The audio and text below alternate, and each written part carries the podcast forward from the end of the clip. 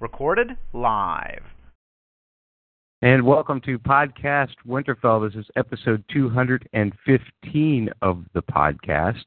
My name is Matt Murdock. I'm from podcastwinterfell.com, where you can find all of the back episodes of the podcast in streaming or uh, downloadable form. You can find all of the social media contact and podcatcher links as well. And I would love it if you would take time to leave me a review on iTunes or Stitcher. And we got a lot of reviews this week. I want to thank folks um, who have done so because if you do leave me reviews by February 2nd of 2015, you're automatically entered into a contest where you can win season four Blu-rays or DVDs, and uh, the Game of Thrones will be coming your way thanks to me. Uh, if you leave a written review on any of those mediums, and that includes if you have in the past. You don't have to rewrite a review unless you want to.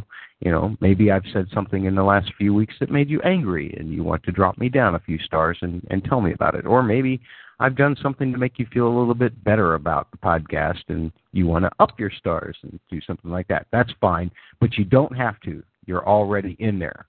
Folks who joined you in already being there, if you've left a review, include Sergeant Piddles and Jimmy Threepwood in the Stitcher store. Thank you very much. Gal in the Israeli iTunes store, and Gal has sent emails before as well. Thank you, Gal. Um, SMCJ44 from the UK iTunes store. Thank you very much. And from the US iTunes store, Pro Mike, Liz7 or I'm sorry, Liz99999 and BBNGA. Uh, they all left new reviews in the U.S. iTunes Store, and I think Ben D. Morgan uh, updated his review in the U.S. iTunes Store.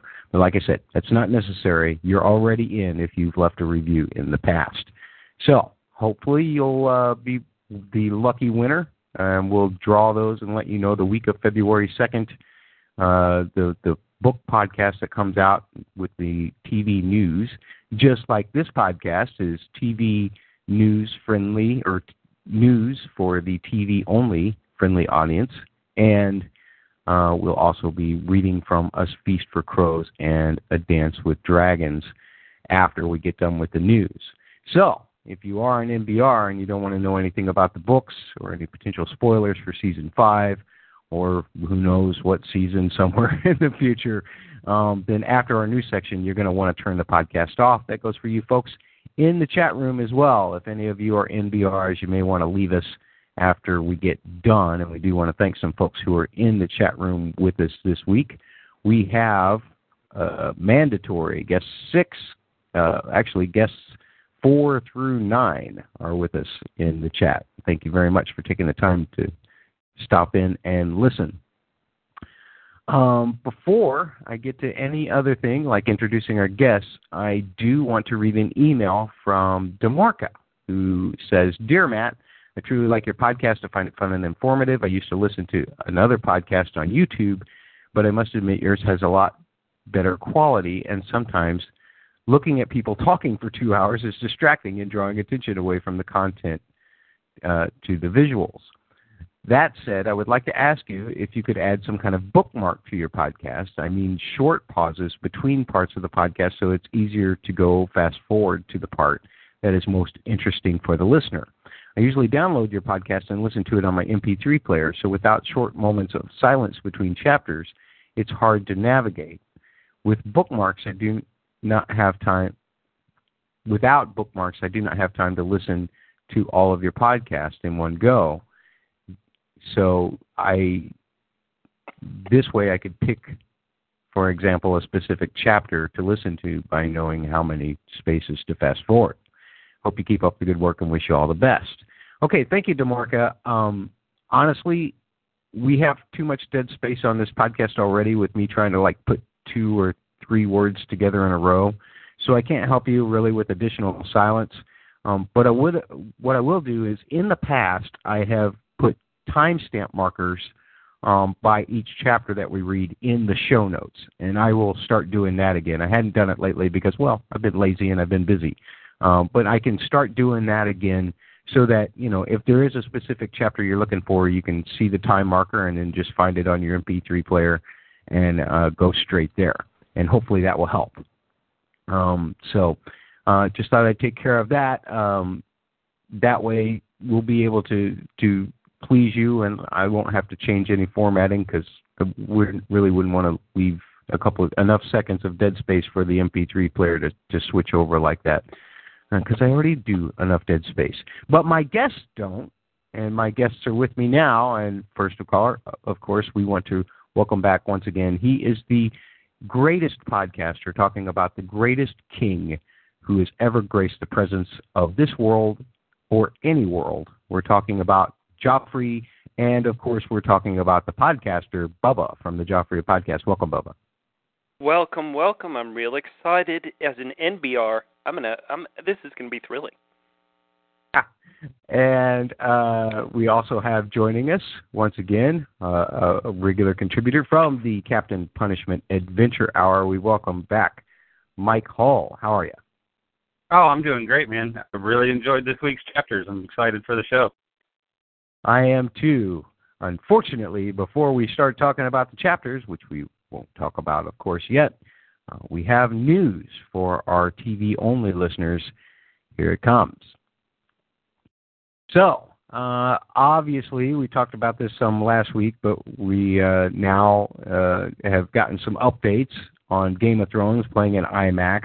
You're probably well aware last week that IMAX announced that they were pushing back the uh, the show dates for the Game of Thrones episodes one week, and so they will now begin screening on January 29th. But you can already get tickets at your selected theater: um, Atlanta, Boston, Chicago, Dallas, Denver, Houston, Las Vegas, Los Angeles, Miami, Montreal, New York, San Antonio, Seattle, St. Louis, Toronto, Washington, D.C., among many other cities, uh, started selling tickets on January 16th. So get your tickets now. And if you are one of the first 300 ticket holders for any of the opening screenings across the country um, on January 29th at 10 p.m., you will receive one of two commemorative Game of Thrones artwork posters from Robert Ball.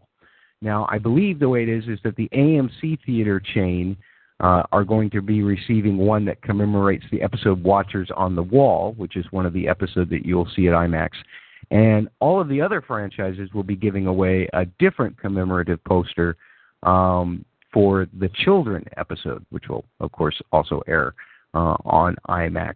So you'll get both episodes, but you'll only get one poster. Um, Bubba, I don't know. Have you seen both of the posters? I had only seen the the Watchers on the Wall one until just recently uh, we got a tweet from our friend Glenn Ewing, uh, who pointed me to a site, uh, Slash Film, where I was able to uh, check out both posters. And I actually kind of like the children one better. No, I, I had seen them. They were part of, I believe, they they were part of that great uh, HBO series on Twitter called Beautiful Deaths, and uh, I had seen it, and I, I thought it was great. Right on. Uh, Mike, any thoughts about the posters? Have you seen them both? Yeah, I really like the the second one better myself. Um, the only theater in Manhattan screening is an AMC, um, and so I was, I kind of was hoping to be able to get the other one, but uh, it turns out all the 10 o'clock screenings were tickets were sold out by the time I was able to try to buy one. Uh, but they there is a 1 a.m. screening that same night. Obviously, they'll be out of posters, but I may end up going anyway. I'll be off work by then, so Wow, so you're going to beat me. I'm going the next day in the afternoon. That's the only time I can schedule it between gigs. But uh I'm going like on the Friday on the 30th at like two o'clock is when I'm going to go see it. So uh you're going to scoop me on what the trailer's about. um, well, I'll be sure to to tweet every spoiler I can think of. Absolutely. Yay. Yay. Uh, well, I tell you what, though, if you don't like the posters, uh, IMAX is also kind of rigging up another giveaway, uh, but it doesn't necessarily involve going to the theaters, from what I understand. Uh, you have to follow the IMAX Twitter feed between January 27th and 29th. Uh, and during those dates, IMAX's Twitter will offer chances to win either a life size replica of Longclaw, as I understand it, which is Jon Snow's sword, or um, that would be perfect for our friend Heath Snow, or a, a replica of the hand of the the kingpin, which of course Bubba would be perfect for you because uh, you've you've been in service to the greatest king ever for a long time. I have. Thank you for you know, yes, you state the obvious always, Matt. Thank you. Yeah, I'm I'm Captain Captain Obvious. Uh, I, that's me on those commercials, folks. Uh, I saw a guy the other day on the on the subway with the hand of the king pin on his jacket, and I wanted to go and and talk to him and kind of take a picture of it, you know, and just be excited about it. But he just seemed really upset and surly, and just didn't really seem like he wanted to talk about his accessories at that moment. So I left him alone. But I was having apparently a rough those things. I was are having a rough floating day. Mike. oh, see, it's a good thing I mm-hmm. left you alone then. he he he he had well he had a bad day with Tommen. That's why he was so upset. Um, everybody has a bad day with Tommen because Tommen just doesn't measure up to Joffrey.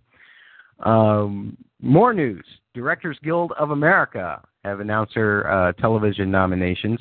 Among the nominees for directing of a drama series is Game of Thrones episode 410, The Children, which you will see in IMAX if you go to that. It was directed by Alex Graves, so congratulations to him on the no- nomination. The episode is running up against episodes of Homeland, actually two episodes of Homeland, an episode of House of Cards, and an episode of True Detective. Um, the winners will be announced at the 67th uh, Directors Guild of America Awards Gala uh, in a little over three weeks on February 7th. And the Visual Effects Society has likewise revealed their list of nominees for the 13th VES Awards. Game of Thrones, unsurprisingly, has been honored in several categories visual effects in a broadcast program for the episode The Children, performance of an animated character in a commercial, broadcast program, or video game. Uh, that would be Drogon, uh, the dragon. Uh, created environment in a commercial broadcast program or video game, and that would be Braavos, uh, I guess, uh, the establishing shot. And composition in a broadcast program, and that was the Wight Attack, and another entry in the same category for Watchers on the Wall as well. Um, the let's see, the VES award ceremony will be held on February 4th. So in a few weeks, we'll have the results of those for you if there's any winners. Always good to see them get nominated for that kind of stuff. It means that maybe they're not um, doing too badly with their budget as far as the effects go. Uh, Game of Thrones has never really shorted us as badly as, say, a Doctor Who or something like that. So uh, that's good. Um, Dark Horse uh, has previewed their latest statue because if you don't win a rep- life-size replica of Longclaw from IMAX on Twitter, uh, then you got to go out and buy you something, right? And it's the recreation of a shot of Dany sitting on the rocks with the dragons. The statue is going to measure 14 inches across and uh, 18 inches from front to back. It is elaborately detailed and pre-painted, and it comes in a full color oversized collector's box. Now you're going to have to wait until summer to purchase one of these, uh, and the suggested retail price right now is $425. But if you happen to be attending the Toy Fair 215 in New York, Mike, Mike, uh, between February 14th and 17th, Mike, Mike, you can head to booth 4837, Mike, Mike, and you can check out the prototype to you know to entice you to spend that 500 bucks on a statue of Dany sitting by a dragon, right? Would you like for me to uh to go to the show and actually steal it for you? I'm Uh, fast, dude. I did the marathon a couple of years ago. I might be able to get a prototype out the door. Oh, let's not do that. Let's let's. But let's it's a toy conference. These people are strong armable, don't you think? Uh, possibly so, but that sounds like something more for uh, the uh, Captain Punishment Adventure Hour to take care of. Wait, I got a new plan. I'm going to win this this this version of Long Claw. Then I'll take that with me. That'll definitely help me get out. Yeah, there you go. Just swing it around, you know, or or or maybe just swing your, you know, the poster that you stole from some poor seven-year-old kid from the ten o'clock screening. You know, steal that poster and just wave it around. I'm sure that that's enough to get most toy uh, toy sellers uh, ducking behind their booths. Yeah, sure, why not? Uh, you guys know about my favorite composer right now on television, of course, is Ramin Djawadi. Uh, and of course he's a composer for Game of Thrones uh, musical score, and I I break him down and and and tear him a new one sometimes, but most of the time I'm pretty happy with him. Uh, recently, Ramin has uh, scored uh, the Duncan Jones Warcraft movie, which is based on Blizzard Entertainment's wildly popular uh, game, World of Warcraft. Um, and he has another project where he's been tagged to score the pilot for HBO's newest original series entitled Westworld. So uh, he'll at least be scoring the pilot on that. The show is um, set in an amusement park of sorts and is described as a dark odyssey about the dawn of artificial consciousness and the future of sin. Ooh, spooky, very Lostian like. I don't know. But uh, I've heard a little bit about uh, Westworld. I know that Glenn has been tweeting me about Westworld on my other feed. Uh, Mike, do you know anything about this show, or Bubba, either of you? Well, I saw the original film, the Michael Crichton uh, scripted film that uh, this show is going to be based on, and it was a very fun thing from the 70s. We'll have to see if HBO can pull off another great adaptation. Right on. Um, I didn't even know it was a film. That's how in the loop I am, Mike. See, uh, somebody hit me with a with some kind of uh, I don't know, a hard trophy. Uh, maybe maybe a rep- life-size rec- replica of Longclaw. Um, let's see. Uh, the roster of the next edition of Game of Thrones mixtape is expanding as well. Uh, Mike, you had a lot of questions about this last time we talked about it. Um, according to tweets from HBO uh, Latino, and the musician's record company, reggaeton artist Yandel, has recorded a track for Catch the Throne Volume 2. So, this year's mixtape will feature both hip hop and metal acts. Killswitch Engage and Anthrax have always, already been confirmed to appear as well. Are you getting any more hyped for it, Mike? Uh, I mean, I didn't know reggaeton was still a thing. Okay, not, it's really, that's good. It's really not. But hey, that doesn't matter. um no, I, I I still enjoy it. Uh it's great. Um let's move on to uh remember we t- uh, see, uh let me just say this. Remember that we told you about the making of Game of Thrones that will hit HBO on February 8th at 7:30 p.m. Eastern. Now, according to uh, entertainmentweekly.com, that's EW.com, the special which runs 28 minutes, covers one day of season five's production on three different throne sets in three different countries one in Northern Ireland, one in Croatia, and one in Spain. Uh, currently, it is only listed to be available on the network and not available via on demand or HBO Go services. But I've never really looked through the listings to see if they show that until after this thing is aired anyway. Can either of you help me on that? No. Yeah. Uh, I, I've never looked that far into the listings or anything to be able, you know, like on their on their website or whatever to see whether they they show it whether it'll be available on demand on the same day or not. But no, perhaps but they, not. They have just released a uh, looks like a 30 second uh, promo for the special, and there's some things that get book readers get their heads buzzing about, ooh, what's this? What's this? Ooh, I know what that is. Yeah, the HBO literally just released it within the last uh, probably hour, and it's really cool. Excellent. Well, I'll have to see that. Yeah.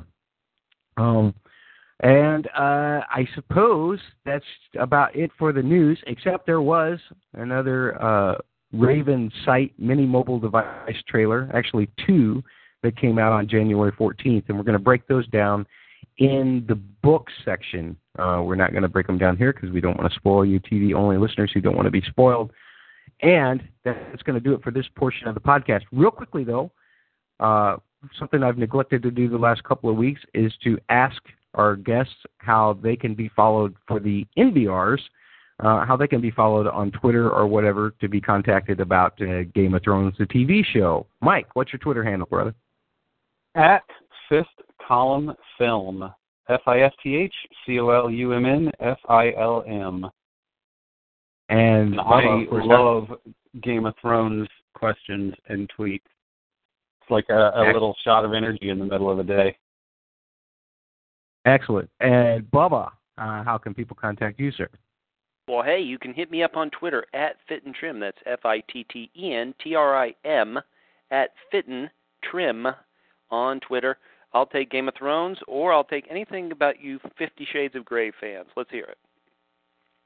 You're right on. And do want to remind you folks that the season three rewatch is starting to wrap up. If you have any thoughts about season three, get them to me. Axel Foley's going to tell you how to get them to me. And uh, probably uh, you folks will be better spellers than I. Obviously, Mike and Bubba are because I would have spelled their, their Twitter handles wrong. At any rate, here's Axel. See you next time. Okay, so uh, before we get into talking about the books first, let me just uh, actually say what the chapters are that we're going to be reading this week. Cat of the Canals, Sam 4, actually Samwell 4, Cersei 8, Brienne 7, and Jaime 6, all from A Feast for Crows is what we're going to be reading. But before we talk about that, we're going to talk about these two little Raven Sight trailers that uh, came out on the 14th. Um, one of them is very heavily Arya focused, it would seem to me. It, it has the voice of Syrio Forel saying, There is only one thing we say to death, not today. Um, the images are, uh, it looks like a view of salt pans from the episode The Children, I think. Um, then there is a sword being pulled up, and I'm not sure whose. Uh, then there is Arya hovering over Polliver when she got Needle back in season four those blasted birds from the episode in season one where we have the bee netting. Uh, then we have Arya's footwork uh, when practicing her water dancing from season four. And finally, Arya arriving at the house of black and white, or at least a set of black and white doors. So I'm assuming that's the house of black and white. For you book readers, uh, you know who, what that is. Uh, any thoughts on any of these shots? Uh, let me start with you, Bubba. Did did you check this trailer out? I looked at both of them. You know, they're actually fun, even though they're so short. But the fact that we're about to get real stuff, we're about to, if you go to IMAX, see a real season five trailer.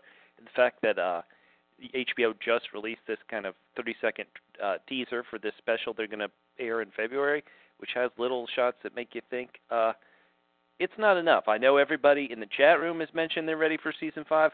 Let's get on with it. Let's roll. So it's uh, these sites have been fun but I think it's time to roll. Right on. Uh, Mike, any thoughts about those particular shots? I mean, is there anything? And there's not really anything all that enlightening from it. Do you think that that first shot uh, was of salt pans from a from the children episode? Uh, yeah, I mean, I kind of got the same thing from it. Um, you know, it's always. I mean, the thing is, like, you know, you read Cat of the Canals, and then you watch this thing, and you're like, there there needs to be so much more these site things are cool, but like I feel like we're talking about you know like the presidential race right now. It's like it's you know we got so little to go on, and it's so far away, and it's just starting to kind of be annoying. So. Uh, I got you. I, well, there's. I oh, go ahead. I click on them all excited, you know, and then at least they're short. Yeah, they they go by quick. Um, the second vision is a little more co- complex because as it starts, you get an eye opening. You get a sword in a flame Right. Then the the flame kind of carries over, and it looks like a blurry Melisandre. That almost seems uh, new to me. I'm not sure. Uh, if anybody has a differing opinion, feel free to correct me as we go along. Then we have a coin um, that I think, looked looking by the size of the hands and everything, looks like Arya's holding. Is that her Valar Morghulis coin? Bubba, do you think that's the coin? That's what I assume, but I definitely I'll give it this. I think that's a a new shot of it. I don't remember that particular shot of it. Yeah, I think that's a new shot. I just I, I'm I'm kind of suspecting that it, it's it's one of those shots where uh she gets to the House of the Undying and she shows uh someone the coin. That's that's what I'm thinking that that's a shot of. Um then there's two people on a rowboat and I couldn't tell Mike if this was maybe Sansa and Dontos from season four, or if it was something new. What do you think? I mean, every time I see like a little boat like that, I'm just thinking Tyrion right now, but it definitely does not look like Tyrion. Okay, Bubba, any thought on that? I I think it's that thing that people who pay attention to season five spoilers have heard about. That's what I think. That's all. I'll okay. Okay. Um, then a nail being driven into something, and I can't tell if this is new or if this is some kind of just closed-in shot on when Dany had her slavers crucified in Meereen in season four. Anybody got any thought on that? No, you're right. It's tough to tell if it's new or not. Yeah. Um, it looks like it's been pixeled up, or at least it did to me. Um, but that's that's all I will say about that. Um, Mike, any thought on that? Uh, no, I mean it just reminds me of all the crucifixions that are going around. You know. Right. Right. Um, then uh, it looks like a, a single white hand amidst the snowfall, and I, I was thinking, whites, white walkers. It, it almost looks like a child hand, though. You think that's our or a baby female growing hand, up? Yeah, or a female hand. There's something odd about it. Yeah, it's it's it's very it's it, it seems smaller in in the scale of everything. So I'm assuming that's a new shot. Um, then we have uh, gee, an angry owl, or at least a screeching owl. Um, then a woman running through the woods, or a girl running through the woods, and I think that that is actually from season four, where Ramsay was first uh, hunting the girls with Theon. Am I wrong about that? I believe you're right.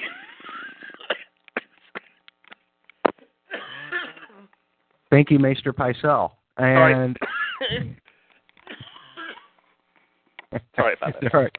Oh, it's all right. Take take your time, brother. Oh, it sucks that you're just still feeling bad. Um, the vase being broken. Now that's got to be new because I, I don't recall anything like that uh, from prior seasons. Not that it tells us anything, but Is that? I mean, because I was thinking of Melisandre and all of her powders and potions. Um, I mean, I, like you said, there's not much to go on there. Um, but it seemed like maybe I don't know either somebody was mad or she was trying to get to the stuff in the bottom, or that was just what it made me think of immediately.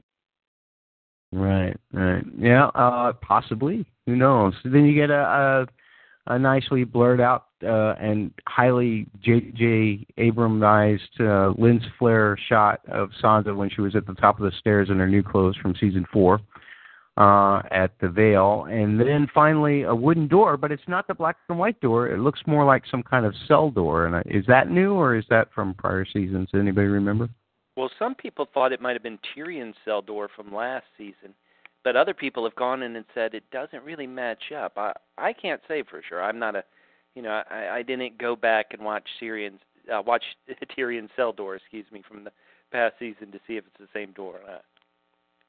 Gotcha. Um, Mike, was either of these any more interesting to you than the other, or were they both just kind of like, yeah, that's it, and let's get let's get a trailer? uh, I think I like the second one better. The first, the very first shot of the sword. Um, I wondered if that was from when they, you know, when Tywin was melting down ice Mm. um, and making new swords. But then, you know, it goes straight to Melisandre. So that makes that confusing because it's not a cut, it's a fade, you know, and so I mean that fade would usually indicate one thing is leading to the next as opposed to a straight cut. Um so I felt like I, found that kind of that that threw my ice theory off. But have so I mean, is that new, or have we seen other swords being forged that way? Hmm. The only sword we've seen being melted down or forged has been ice, I believe. Um, other than um, I don't know, an outdoor shot of uh, the uh, the the the smith at uh, Winterfell making Arya's sword, making needle, right, fella? Mm-hmm. Right. Yeah. Exactly. Old Mikken making needle back in uh, season one. Yeah. I, I think it's from last season. Okay. Yeah. You think so? You think it's probably the the ice thing? I- I'll I'll go with that, Mike. I, I think your instincts are right on that. To be perfectly honest, I think they just they just tried to trick you with uh, tricky camera things that defy the logic of a filmmaker, right? I'm always reading too much into things, so yeah, probably so. I'm totally gullible for that. uh, those tricky, tricky marketing people. Uh, give giving us all of ten seconds of shots, and you know, usually seventy percent of them are shots we've seen before. We love it. Uh, but we also love these chapters, or at least I hope we do. I loved these chapters this week. Once again, Cat of the Canal, Samwell 4, Cersei 3, Brienne two, and Jaime, or I'm sorry, Brienne seven, and Jaime six. Uh, first of all, Mike, uh, you said you were excited about these chapters.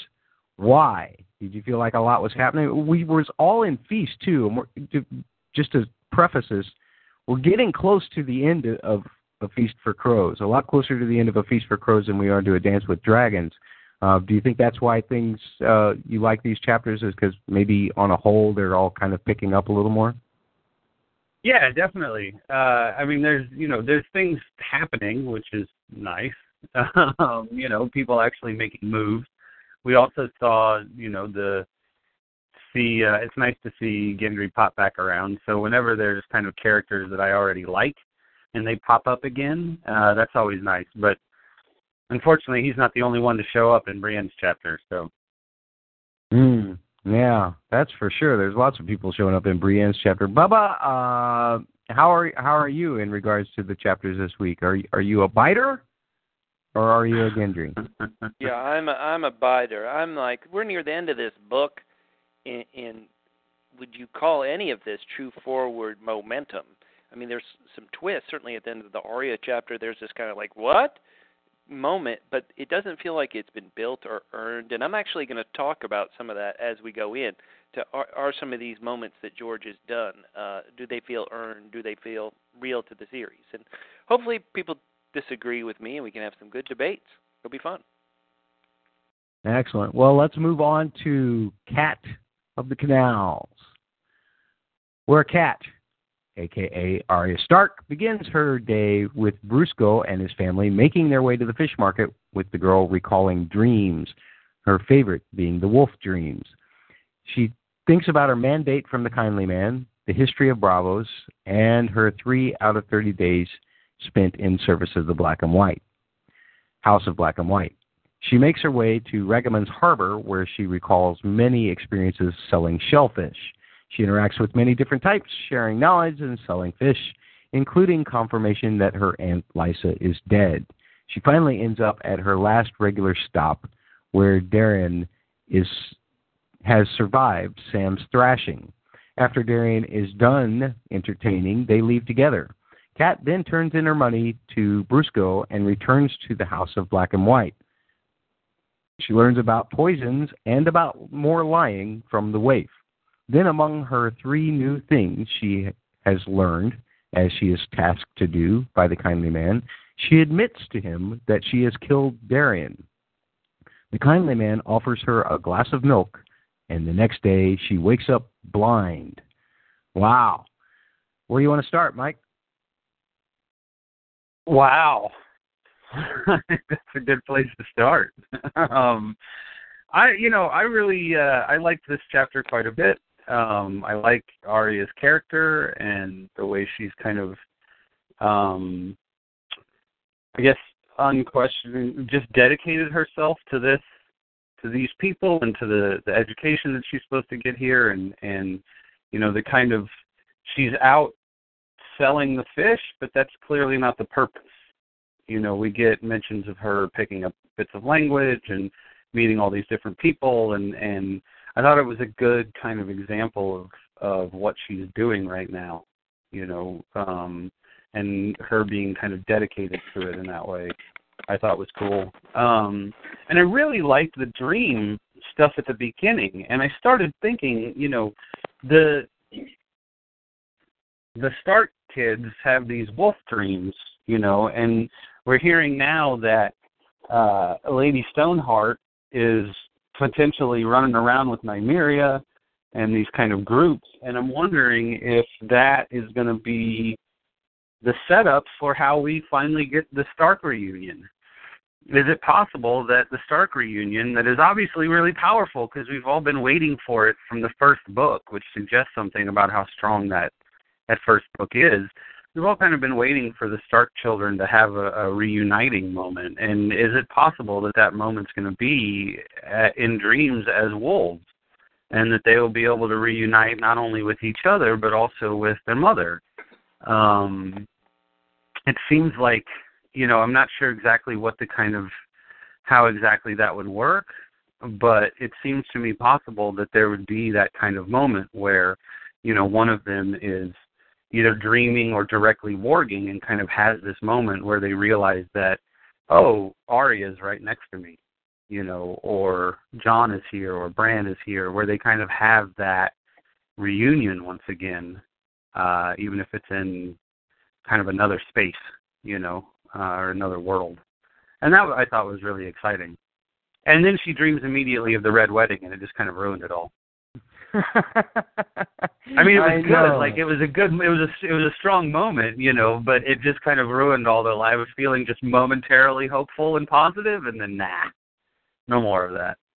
See, that's that's George laying a nice carpet out for you to step on and then pulling it out from under you. That's what he's doing. But I'll tell you what the thing that really struck me about the stream is I got to thinking about this. I mean, we know that Bran is a very powerful warder, right? I mean, he's been having these dreams uh, for a while. Arya's been having the dreams for a while too. But it seems to me that that while Bran may be more powerful in terms of like I mean, Arya's obviously never actually warged into anything that we know of, like a Hodor or anything like that. But do we know if Bran has ever yet warged over such a great distance? I mean, she's across the narrow sea from Nymeria. That makes her kind of a, a super wolf dreamer, doesn't it? Yeah, it does. It's incredible. Um, so that was the thing that really stuck out to me about those dreams. Uh, what do you got, Bubba? Well, I got a, I got a million things. I want to talk about that other type of dream where she said in those dreams she had two feet, always looking for her mother, stumbling through a wasteland of mud and blood and fire. It was always raining in that dream, and she could hear her mother screaming, but a monster with the dog's head would not let her go save her. In that dream she was always weeping, like a frightened little girl. And that is uh she's reliving it. I mean, she is she is having you know PTSD or however you call it, post traumatic stress disorder eh, because she keeps living it, and that's tough. And uh in my own head, I wonder how much time has passed. You know, she's been in Braavos a while. She's picking up the language, and so she's moving along. She wants to be no one, but she can't. Her wolf dreams won't let her, and her normal dreams won't let her.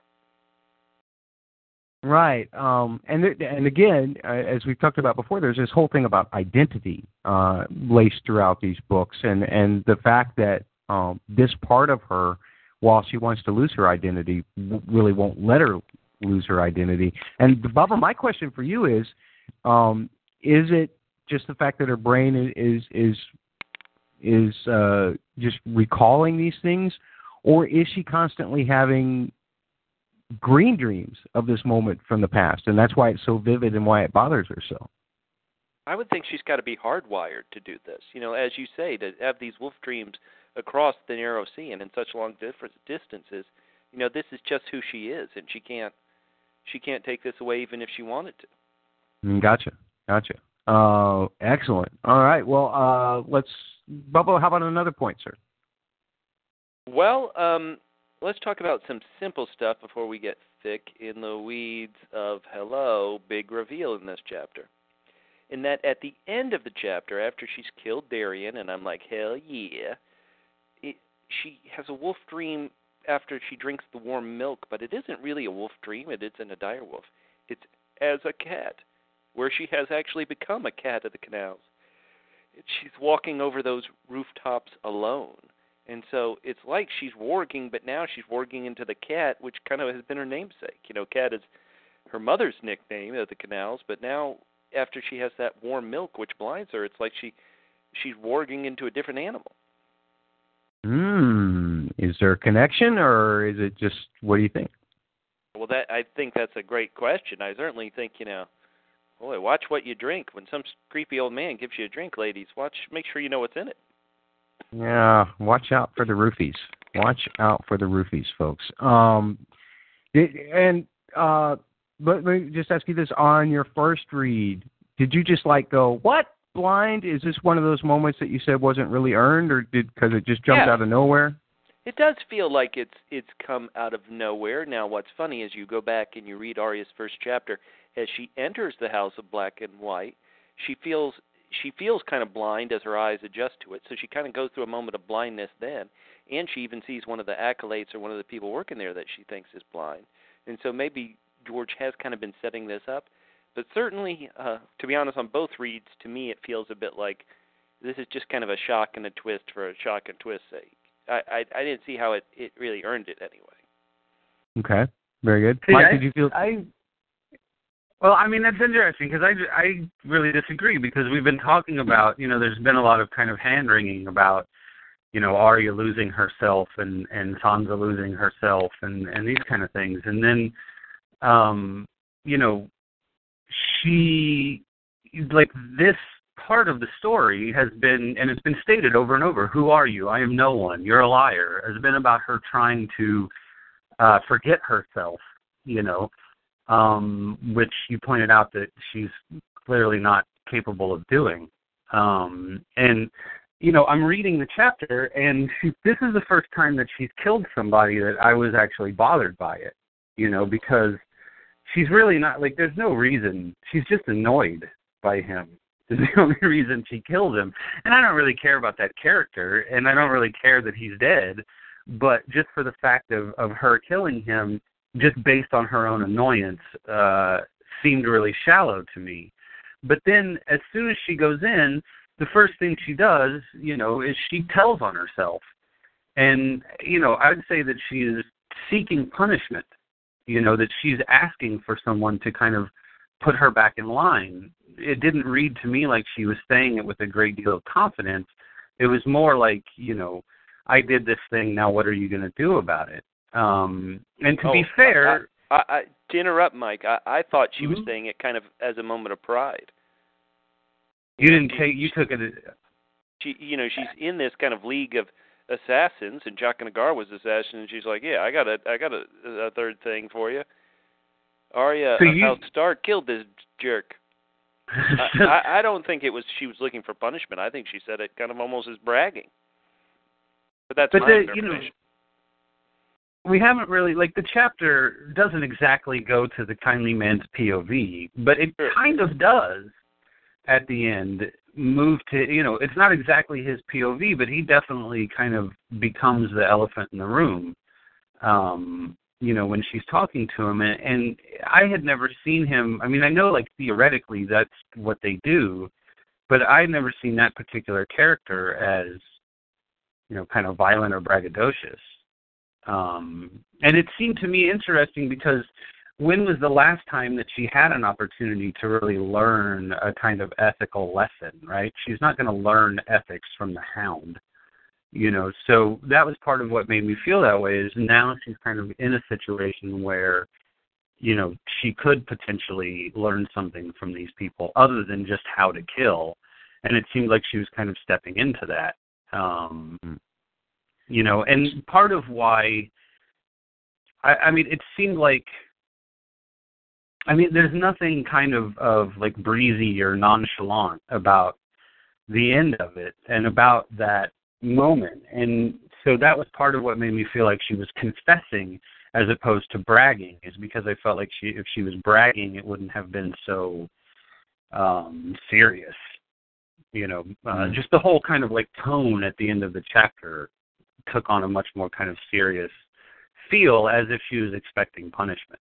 So I may have read that differently than you did, but when that you know, but then when we get to the line of she wakes up blind, I felt like that was a great payoff of her kind of of seeking guidance.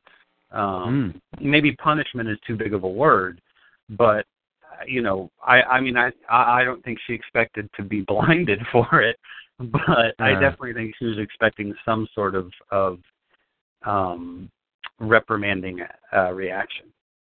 Interesting, because you both are taking such opposite views. I think the big question for a first-time reader at this point to ask is, do we see her being waking up blind as a punishment, or obviously she can't really go back to work for Brusco anymore? Do we see it as a graduation of some kind? Um, that is the question I think to keep asking yourself as we go forward. Um, Mm. which is kind of interesting to think about. Um, I'll tell you exactly why she killed Dareon, and I, I really I, I don't like Dareon at all. I but I still am a little concerned that that she did it uh, just a little bit so um, nonchalantly. But the, the exact reason why she killed Dareon is because uh, of my favorite line in the book so far, and that's he's a man of the night's watch. She thought as he sang about some stupid lady throwing off some stupid tower because her stupid prince was dead. I mean, come on, where do whores go? Uh, that gets old. Greek, it rhymes with whatever. That gets old. But Arya using the word stupid never ever gets old, and this is the highest concentration of stupid I've seen in the book so far. But that's why she killed. That's why she killed him. Um, mention of Salladhor Saan, Bubba. That's true.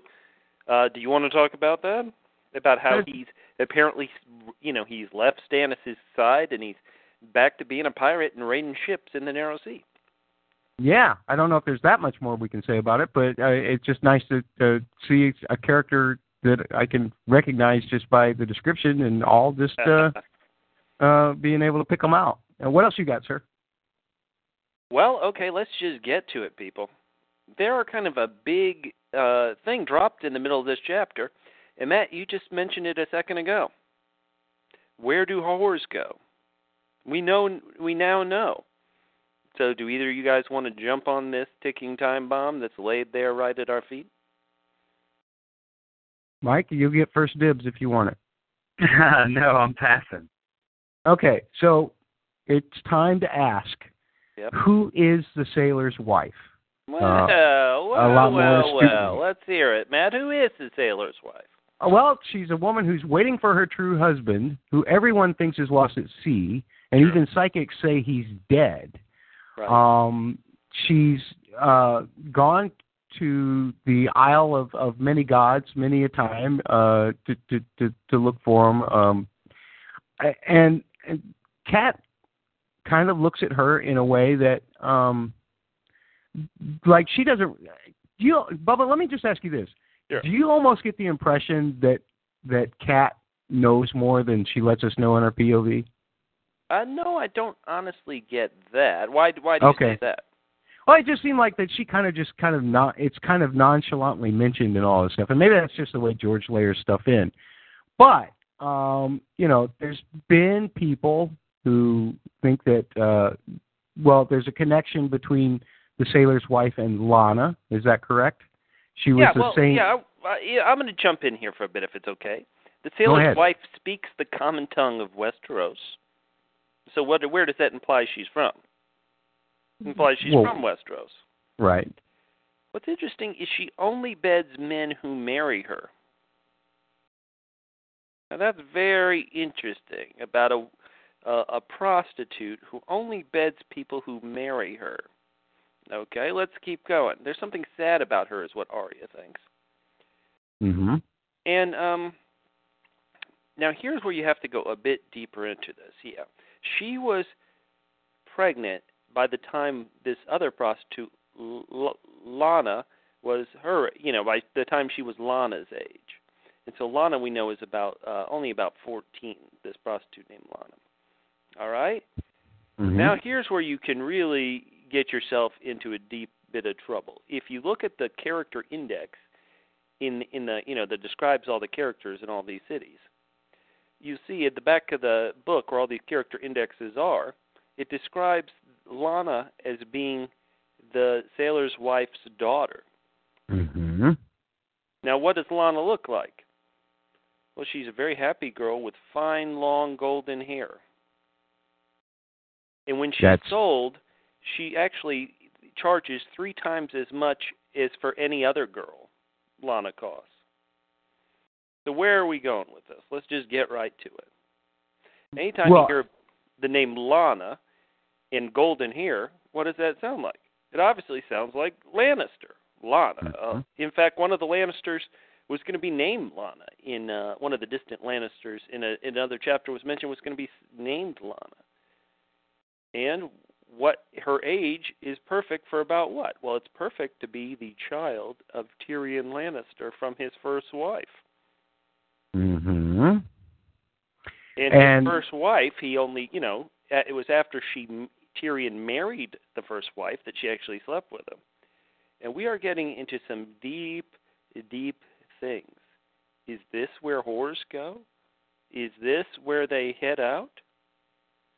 Is it that after being, you know, treated so poorly by Tywin and everybody, that she was sent across the narrow sea, and now she lives this life with a with Tyrion's daughter, who he certainly wouldn't have known he had, named Lanna, and she charges three times as much for her, which of course reminds you on that infamous terrible Tywin night, Tyrion paid more. You know, all Tywin soldiers who would who would uh, have sex with Tyrion's wife paid a silver stag, but Tyrion paid more because he's a Lannister and Lannisters are worth more. And then here this Lanna is worth three times as much. And is it at all possible, Matt, that we are finding out that the sailor's wife is Tyrion's I, first wife? Could that even be possible? Could she be Tysha? That is an excellent question.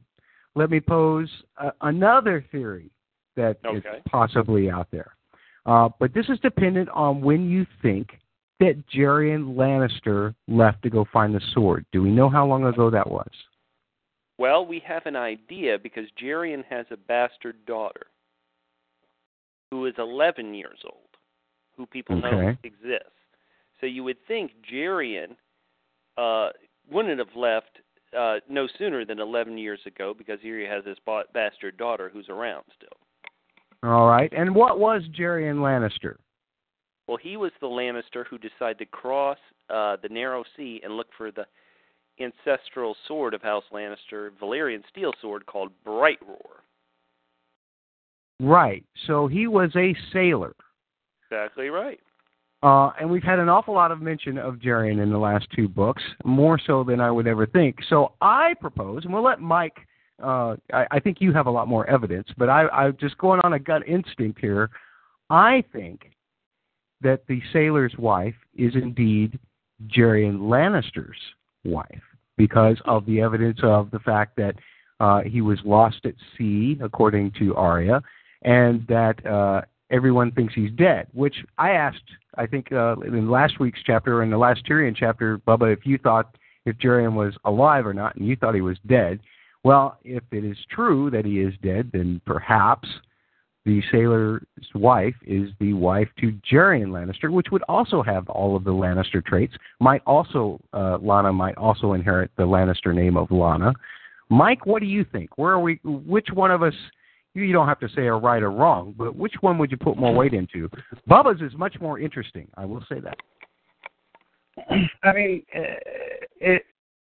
I would say that the because you know Tyrion's not known as a sailor, so just the title alone would suggest to me that it would be the uncle instead of instead of Tyrion. Uh, but there's been so much of this where do whores go business, and because he's so much more important of a character, I'm tending to lean towards the Bubba theory. Yeah. Um, even though I think there's probably as much or more to support the uh, the uncle theory. Yay! We and, uh, so how much of this did you even think about when we read this, Mike, or, or did you even care? Because I, I think this is one of those details that uh, is fascinating on, on a on a micro level, maybe not so much on a macro level. What do you think? Yeah, I mean, I think it was just kind of weird that it was in this chapter. Um, was you know, I mean, I I noticed it, but I didn't think too deeply about it uh, because there was so much else going on. And then once you get to the whole blindness thing, it just that pretty much subsumes everything else. Right on. Right on. Well, uh, Bubba, uh, I have to say, I give it to you. You made a great argument, sir. Um, I still don't believe you, though. Oh. But, but that's all right because you're right more often than I am. So uh, you're probably right. well, I, let me say that this seems, you know, you wouldn't. Which would Martin prefer to do? Like, what do you think he would prefer to do? Do you think he'd prefer to? The hard part is this is so minor that it could be Gerion Lannister's kid, and it could just be a little subtle thing that he hides in there. But if infamous Sailor's wife is going to stick around some, I don't think he would, would dedicate this much time if she wasn't uh, Tysha.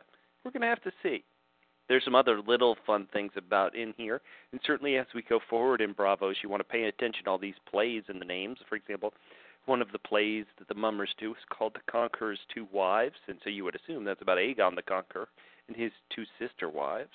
Uh, there's this thing, the Black Pearl, aka Pirates of the Caribbean, Curse of the Black Pearl. Uh, Black Pearl was a woman who was fathered by a Targaryen, and so there are little, little bits of history in all of these chapters for sure.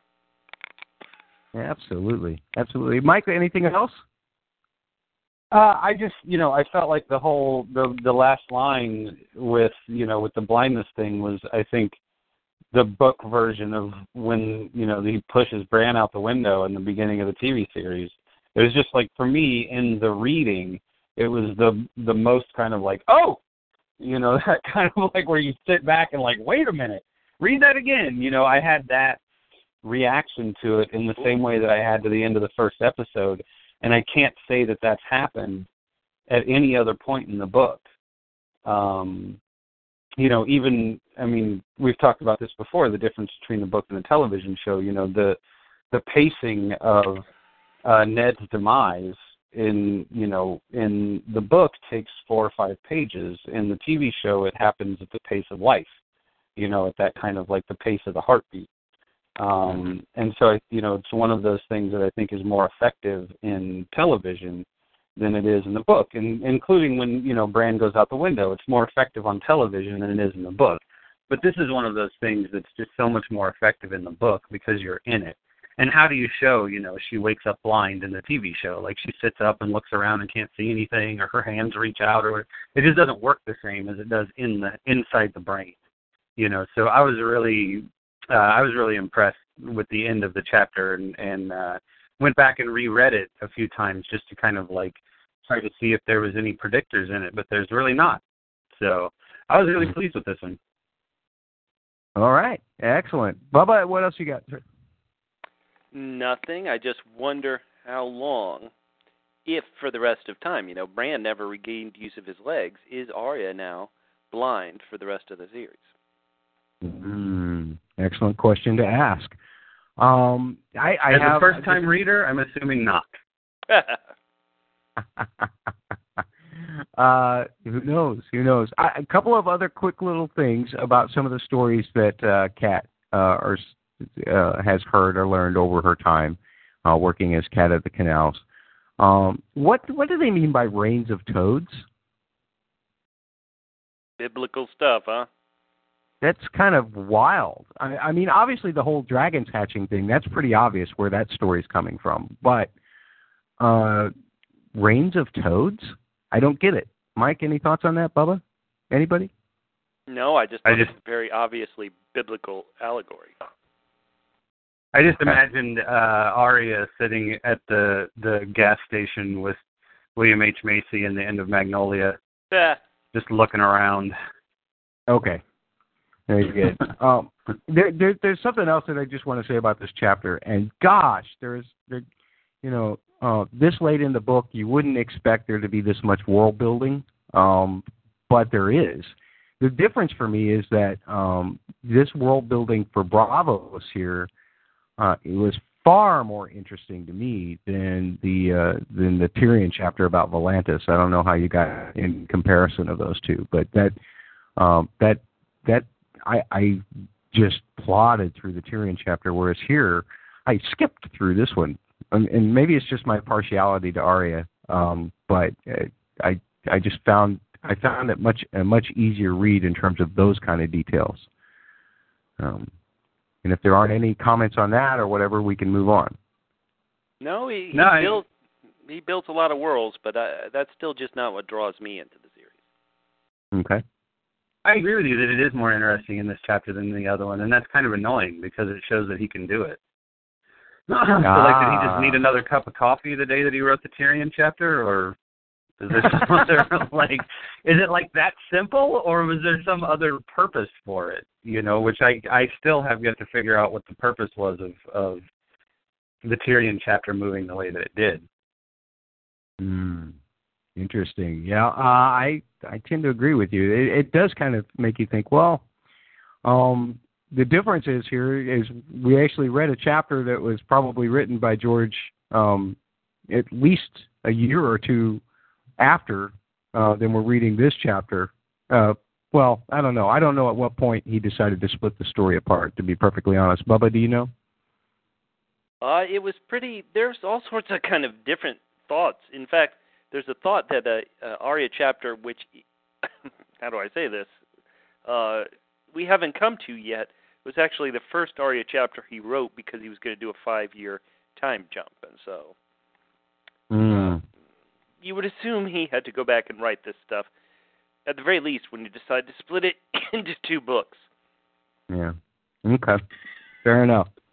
Um, let's see. Uh, with that, we'll move on to Samwell 4 where Samwell, Gilly, and Dalla's baby are on board the Cinnamon Wind off the coast of Dorne, where Sam is leading a funeral service for Maester Aemon.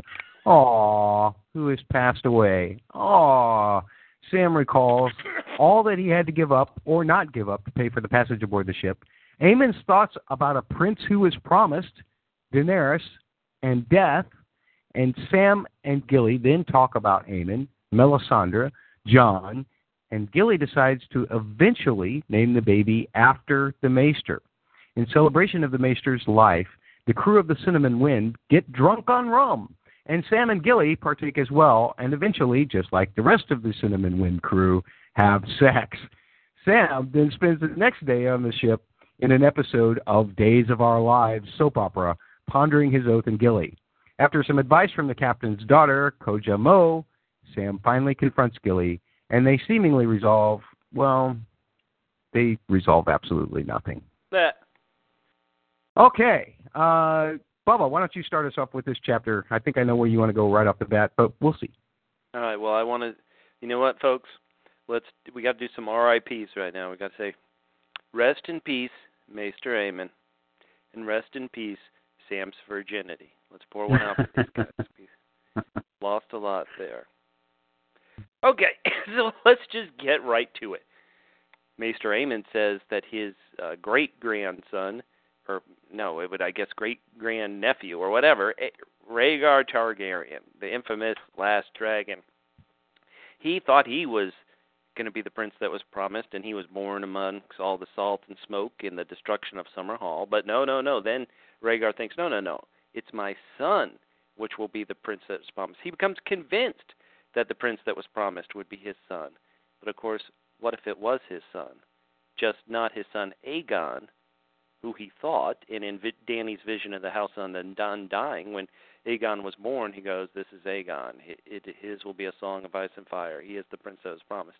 But maybe his actual son, that was the prince who was promised, was Jon Snow. And that would jive very well with Melisandre's vision. Show me Azor Ahai, and right. she sees Jon's face. Uh, on the no. other hand, Aemon does have the other the whole this whole other thing going where he jumps on the Daenerys train, saying that dragons have no sex, and thus the translation could have easily, I guess, meant a princess. So, and of course, we know that Daenerys's uh, dragons were born, and perhaps she was reborn during the time of the comet, or right before the time of the comet, that Rhaegar thought Aegon's uh, his son Aegon meant uh, that Aegon was the prince that was promised. Um, so lots of confusion in these chapters. Where are you leaning, Bubba? I've always thought it was Jon. I'm not saying that this will be a simple story where Jon is just this, you know, kind of a, you know, the chosen one prophecy or anything. But uh, I've always thought it makes the most sense if if the Prince Who's Promised has a song of ice and fire. Well, Jon Snow being the child of ice, Lyanna Stark in fire, Rhaegar Targaryen. He's the one that makes the most sense. But he certainly hasn't been reborn among salt and smoke, that's for sure. Excellent, yeah. And Mike, obviously Melisandre thinks that it's Stannis, and we find out that that Stannis, Robert and Renly uh, have a grandmother, Rhaelle, uh, who was a Targaryen, so they have Targaryen blood in them. But is this one of those things? I mean, is Melisandre wrong? Obviously, we think that she's wrong, but could this be one of those things that misled Melisandre to Stannis? Yeah, I mean, I I think it's uh wishful thinking, you know. Yeah. Go to ar- Yeah. go to war with the army you have. The other thing that I find really interesting, Bubba, maybe we can address Sure. this. Well, we can address it as, as a group, but Aemon says the dragon has three heads. Dragon must have three heads, which is also something, if I'm correct, is something Dany learned in the House of the Undying. Of the Undying. second book. Yes, she did. So who are those three heads? That's the big question. I, I think you know, I you want to say Daenerys, us R plus L equal J people. We also think Jon, but who would be the third? Well, it could be Maester Aemon, but oh wait, no, he's dead. Yeah, he thought that he might be one himself too, but he's all he realized that he was too dead. There's a couple of candidates that come up, Mike. Let me let me put a couple of these out there. We've learned that Stannis has Targaryen blood. We also saw that. Well, we've heard Brown Ben Plumm say that he's got some Targaryen in his line, and the dragons seem to like him. Um, then we have this Aegon, if he is of true Targaryen descent, which seems unlikely now, but uh, Yeah. if he is, well, you never know. I, I, I mean, you've been we've been kind of doubting it through our, through our whole read because Tyrion doubts it, but uh, this this young Aegon, he's another possible candidate, I guess, for this third this third head. What do you think, Mike? I mean, is it impossible that it's Tyrion? Hmm, how would that be? Because it's got to have Targaryen blood, right? So it's not. I'm just trying to figure out a way that that Tyrion and Daenerys are ever going to sit in the same room together and and make sense out of each other. Well, there is that vision uh, that Moqorro had that has uh, Tyrion standing amidst dragons, old and new, young and whatever, um, True and false. true and false. Um, so maybe he does play a role in it somehow, but is he the third head? But is he the third head? I I just kept thinking it was the the young Aegon. Um, but you know he's had such a shaky part in the thing that it seems kind of hard to believe. It's possible. it just seems hard get- to count on to like be like, yeah, that's it. You know. Yeah. Yeah, I can see that. Um, who do you think has a? So Aegon would have been your choice, except that it just seems like the circumstances are eliminating him right now. Yeah, I mean, it, and it also just kind of the you know the fact that he's just not been a very big player so far, which I suppose could be reversed by the end of the tandem read. We've still got I don't know how many hundred pages to go. Hundreds and hundreds and hundreds of pages. It won't end. It's the never-ending saga. Bubba, how about you? You got an opinion on the third head at this Uh, point well, I'll story? just say that I fear it's Tyrion. Even though that doesn't, to me, that, yeah, I'm not a huge fan of that. Not a huge fan of, of it being Tyrion. Well, we got two possible saying Tyrion. Very interesting. Very interesting. All right. Well, we will have to keep on reading and see if we get any answer to that, or if we can decode it a little bit. Um, Bubba, you probably have a little more math to do, but let's let's talk to uh, let's talk to Mike real quick because I haven't really got any initial thoughts from him about this chapter. I mean, dude, really, even Aemon wants to bang Daenerys. Like that's really like even Aemon. You know how Targaryens roll. They keep it in the family. so much Daenerys love. Uh, I- you know, I it, I enjoyed the chapter. Uh, I do not mourn for Sam's virginity, uh, nor should he. Oh, Um, you know, it's. Uh, I, I mean, it's kind of unfortunate. You know, all the wanton sexuality on the Summer Isle boat. You know, with all the the talk we've been having of of uh, you know people colored like teak who can't control their sexuality. But then you get to the the kind of end of it, and you have this. Uh, and I don't want to say enlightening, but almost inspiring speech. You know that that presents it uh, presents their their wanton sexuality as a a philosophy, not like an accident. You know what I mean? Not like sort of a just a cultural difference, but like a real established thought process. Um, and then he still wants to jump in the water. He's still thinking about how far he can swim after that great speech. So I was kind of annoyed by the end. Uh, but I, it was, you know, it was a really good chapter. There's a lot that happened, and I thought it was a nice send off for uh, a nice send off for Aemon. I like the thoughts of Aemon, Aemon Battleborn or Aemon Steel Song. Those are great names. Um, but the thing that gets me about this, now, I got totally confused by by uh, parts of this chapter because Sam says that Craster is the baby's grandfather. So my question is, was Dalla one of Craster's daughters? No, because I the didn't- baby the baby I- that's with them is not Gilly's baby. correct. So are they talking about naming the baby that's at the wall Aemon Steel Song? I, I I got totally confused by all of that. No, I just thought they were talking about naming the baby they had, which they're pretending is Gilly's baby, after Maester Aemon. Oh, okay. I did. Did Sam say that out loud instead of? I'm not sure he. it- I'm not sure he did. It, you're right. It was a bit muddled. He, uh, dare I say it, he was thinking with something other than his brain a bit for this chapter. Uh, there was a lot of blood in the wrong place.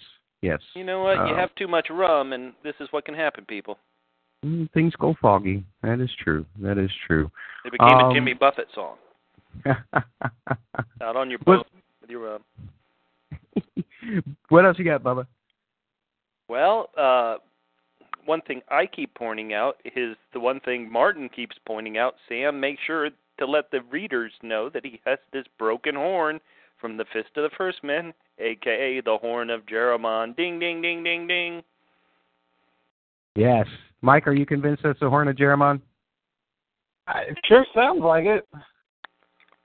I don't can't see any reason not to mention or to keep mentioning it if it if it's just a horn. And why would he keep why of all things, of all the things that he he had to give up and and whatever. Um man, a broken horn? I'd be saying, "Here, you want this? Right. The magic horn, man. I got this north of the wall. Take it. You know, this should be worth the price of passage alone." But no, he holds on to it. Something very peculiar about that horn. Absolutely. Um, I have another little tomato, and then I'll let you guys conclude with any final thoughts on this chapter. let's hear it. Here is a quote from my Kindle version of the book. Sure. The only thing Kojja Mo loved better than her bow was bouncing Dana's boy on her knee and singing to him in the summer tongue. Is your book getting auto corrected? Dana.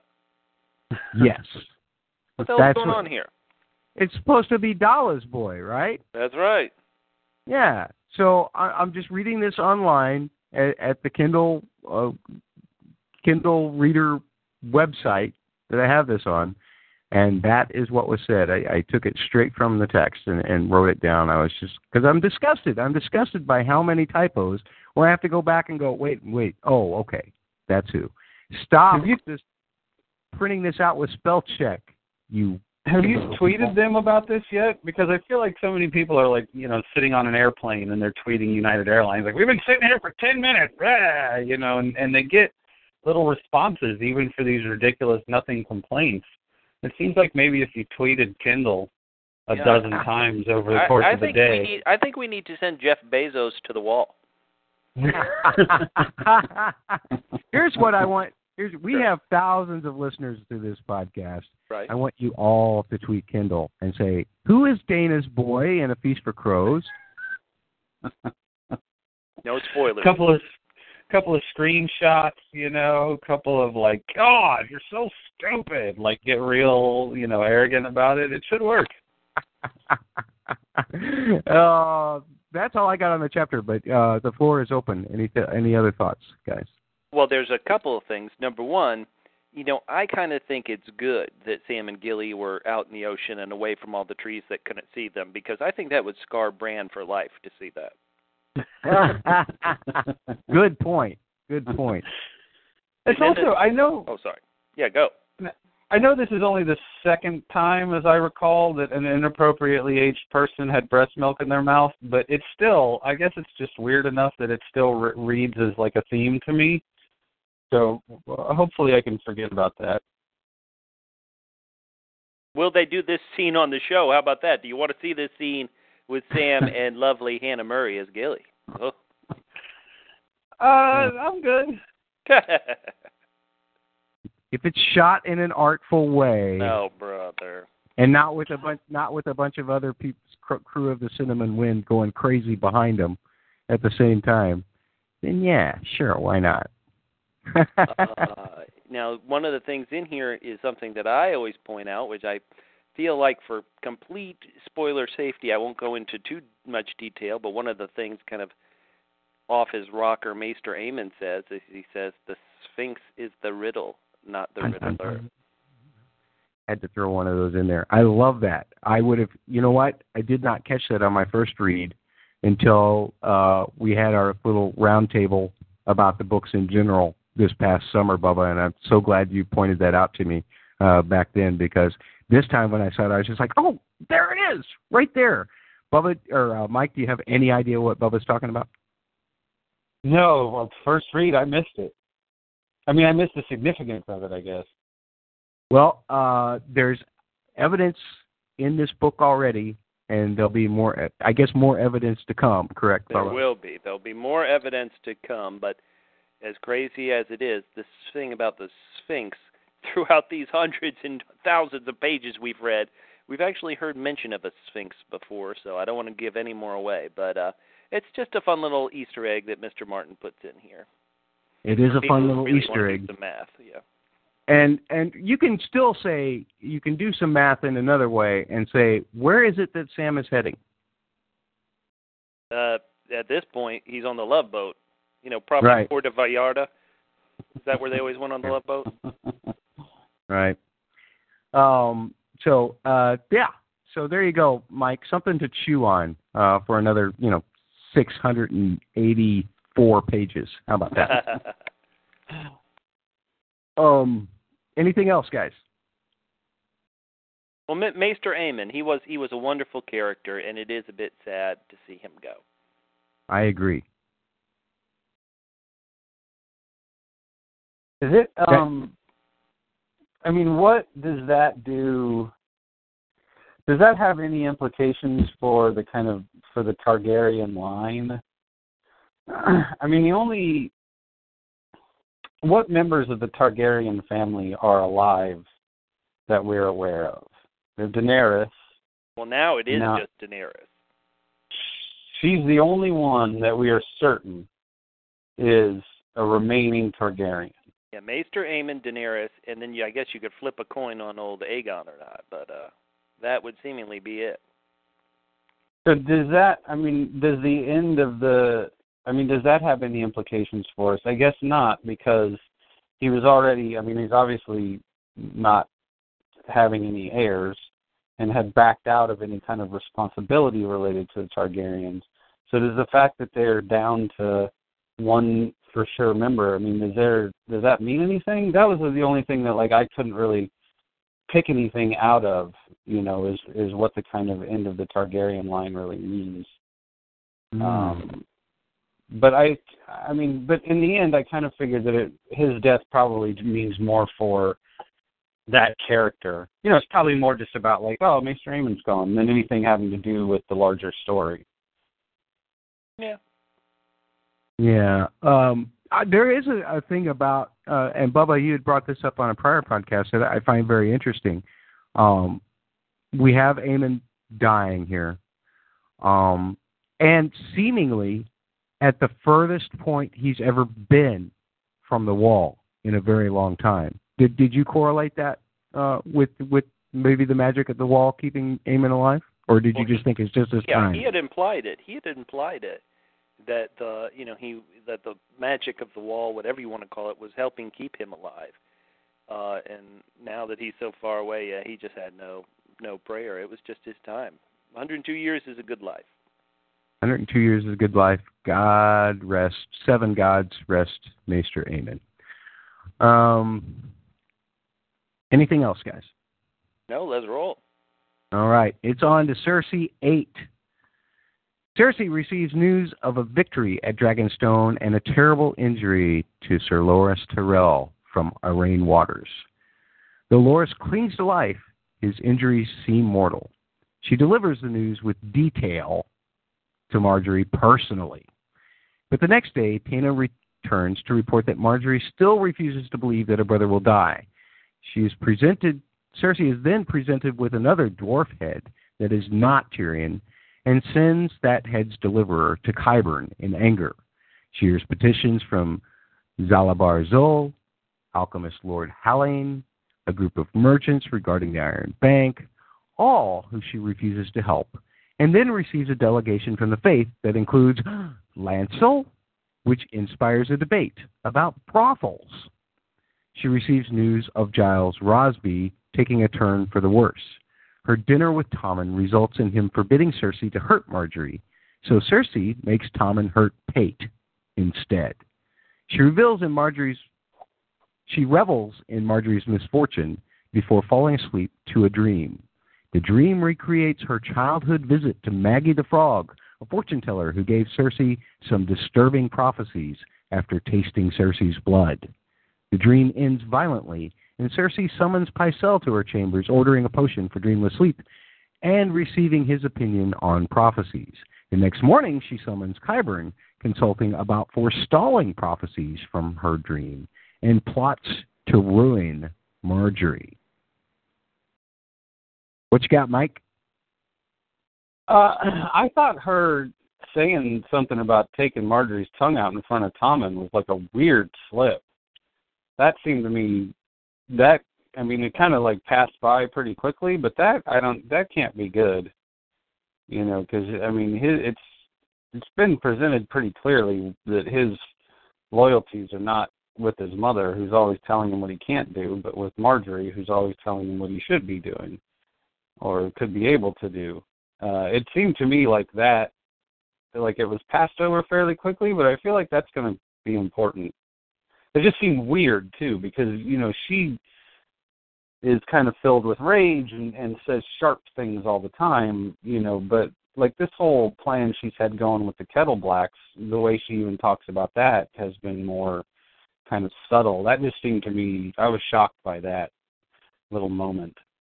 Um, and you know, of course, you noted I could taste the salt in her tears, and it just seems really aggressive and crazy. But then it seems aggressive and crazy so much so that he repeats it.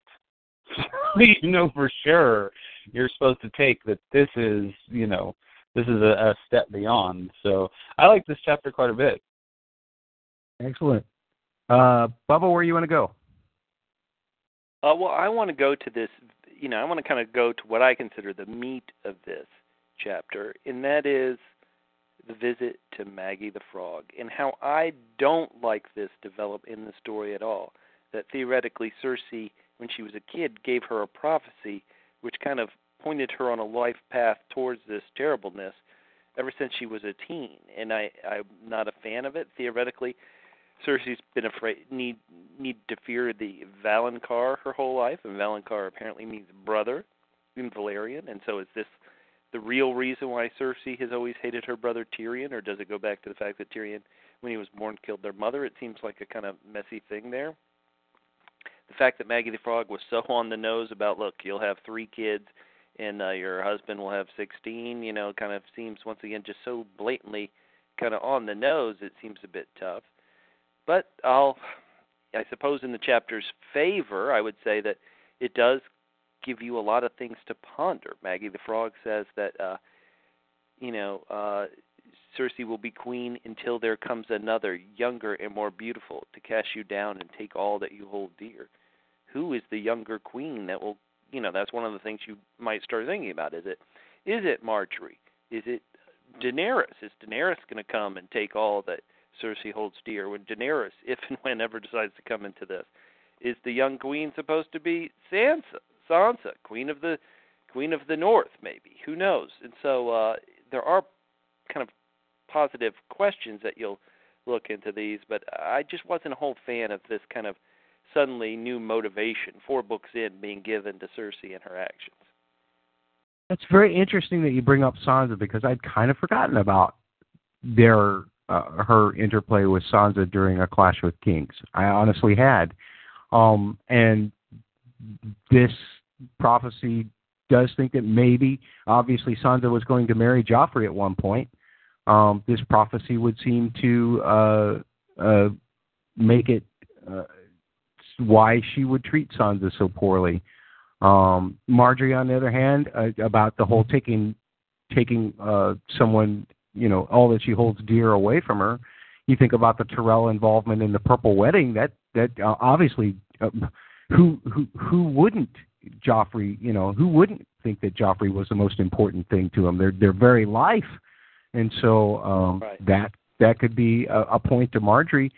Um, and like you said, uh, we all hope that Daenerys eventually comes to Westeros, or at least some of us do. I won't say all of us.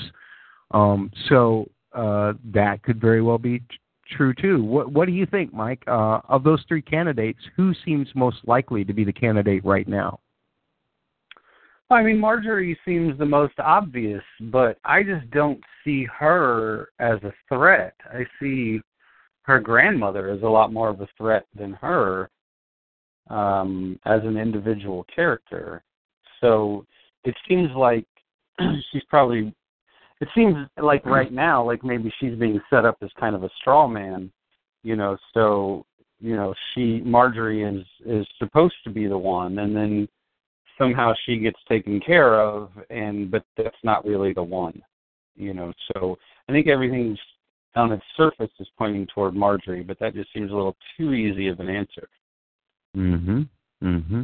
Yeah, very interesting. Uh, gold shall be their crowns, and gold their shrouds. And when your Ouch. tears have drowned, the Valonqar shall wrap his hands around your pale white throat and choke the life from you. So gold shall be their crowns. Hair color, or that they all three will be on the throne. What do you think, Bubba?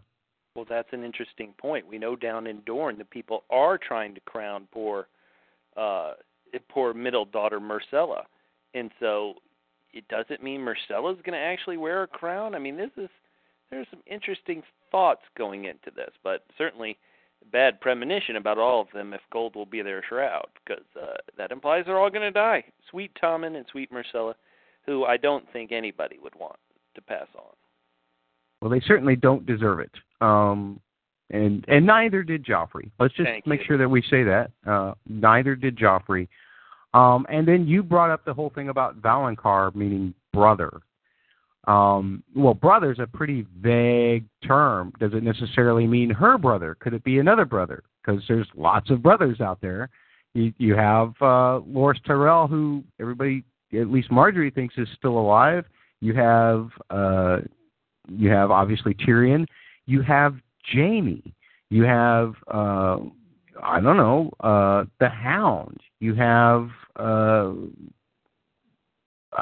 just lots of brothers out there. You got any thought about who the Valonqar might be? Obviously, Cersei thinks it's Tyrion, but the fact that Cersei's wrong so much makes me wonder, you know, if Tyrion's even in the equation at all. What do you think, Mike? i mean i took gold will be their crowns to mean hair and that was part of what to jump back just a, a bit that was part of what made me wonder about tyrion is there any do we have any indication that Tyrion is potentially actually not Tywin's? Is there uh, dwarfism in their bloodline, or is that a result of inbreeding? Is there, you know, is there any way that Tyrion is not her full brother? Well, these Um, these are these are good questions. Certainly, the fact that Tyrion had mismatching eyes, certainly another. Uh, I don't want to call it a defect, but certainly interesting thing about his birth. And also, Uh, they point out in this chapter that he had brown hair, right?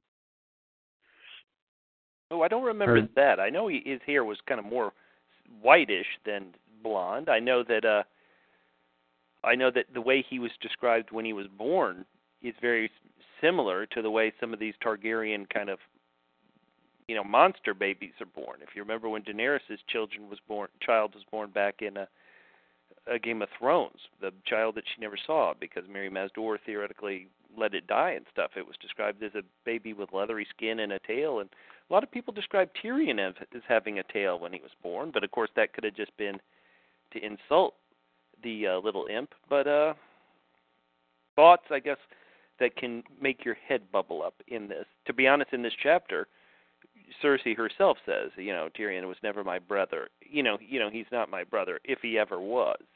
You know, Cersei has kind of a sly statement there, wondering if if Tyrion was truly ever her brother.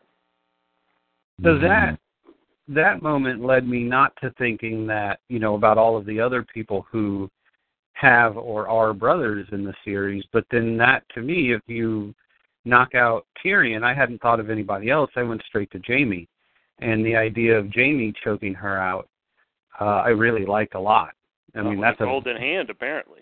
That's a powerful moment, um, and you know, I don't think it would be. I think it would almost be one of those, not so much rage as well. If I can't have you, nobody can. Um, and Jaime hasn't really shown that kind of I don't know, jealousy is the word. He hasn't really shown himself to be that kind of killer. Uh, but if he was going to be over anybody, you'd think that it would make sense for it to be his uh, his sweet sister. Well, yeah. if if this prophecy you can count as 100% correct, and so many of these prophecies you can, then in some ways yeah. you can kind of breathe easy for Cersei until Tommen, and Myrcella die because it's like, ah, she's fine till that happens. Yeah, but this is a lady. This is a lady giving a prophecy who came up with the sentence, "The worms will have your maidenhead." That's scary as hell. Like I, I am really, uh, I am inclined to believe her. Oh, okay. Yeah. That's just such a vicious line. I mean, my God. Well, and uh, and you know, according to the way Cersei thinks, it it, it came true. The little girl, her friend died uh, very young before she ever married or anything. Um, Have we had uh, a specific number of Robert's bastards mentioned before? Have we had to mention that he would have 16 specifically? Yeah, and can you add them all up? Because obviously some are missing. mm, I mean, yeah, I know yeah. they, you know, they kind of went on a little bit of a spree when Joffrey became uh became king, but we never got a count on that spree, did we? No, we know through the books of uh, Edric Storm, who uh, in the show they kind of made a Gendry. Do is there's Gendry, that's two. We know of one called Mya Stone, who's in the Vale, that's three. But yeah, it's kind of hard to kind of add up 16 for sure. Oh well, there was uh, the baby who uh, was there at the brothel, who Ned visited. The baby uh, way back when in season one, Ned visited that baby in the brothel who had the dark hair. So there's a fourth right there. Mhm. Mhm. Now, uh, well, well, again, I'll go back to that name, um, and now I can't remember the name. Darn it! But the one who is guarding Dragonstone in, in Stannis' stead, what was his name? He was a Oh. storm, also, was he not? Yeah, we got to look him up. Yeah, he was a storm. Not he. I mean, he could have been anybody's bastard, but I was just wondering if there's some correlation there. True. Well, how about this? Do you guys believe the story that Aurane Waters tells about Sir Loras? And I have to be honest, on first read and even second read, I guess I believe Aurane Waters, and I believe that this terrible thing has happened to Loras. But in some ways, it really does seem very similar to how Cersei heard uh, the story about Davos's head on a pike up in White Harbor. You know, it was really easy for somebody to say that, but it turned out he wasn't dead. Right. Right. It seems like Loras is so much more important to Cersei's day-to-day existence, though, that it seems like this would be harder to. It just seems like more people would be paying more attention. There would be more people able to report the story. And there's a thing here that Margaery is going. Is is this true that she's going to send uh, Yeah. their personal Okay. maester? So, um, I, I, Bubba, I don't. At this point, I don't know how um, actually horrific Loras's injuries are. I'm pretty sure that he's injured. I, I, I don't. I can't foresee Aurane coming back with a story where he wasn't hurt. I just don't know if it's to the degree that uh, Waters told it. Is that fair enough to say? That's fair enough to say. I, I, once again, on first read, I, I believed it 100%, but there's a part of me that certainly wonders is this just a load of bull that they wanted to mm. say this because they wanted those ships to go fight? Uh, the person Cersei now knows is someone called Euron Crow's Eye. Mm-hmm. Good question. It's a very good question. Now, Baba, you said you didn't like um, the way that this kind of pointed to the way we've seen Cersei act in the past and the way she's acting now. But I, I want to ask the same question to you, Mike. Um, how, how do you, in light of this prophecy, how, how do you stand with some of Cersei's actions? Now, for me, obviously she's still devious, she's still crazy. Um, but I personally found a little bit of empathy for her in the fact that since uh, the prophecy about Melara came true, that uh, and that of her and Robert's marriage and, and their children, seemingly, um, that she is protecting uh, herself and her children uh, to these extremes with Asanza or Margaery. Um, and not necessarily justifiably so, but at least it gives me a hint of the motivation behind it. What, how do you feel?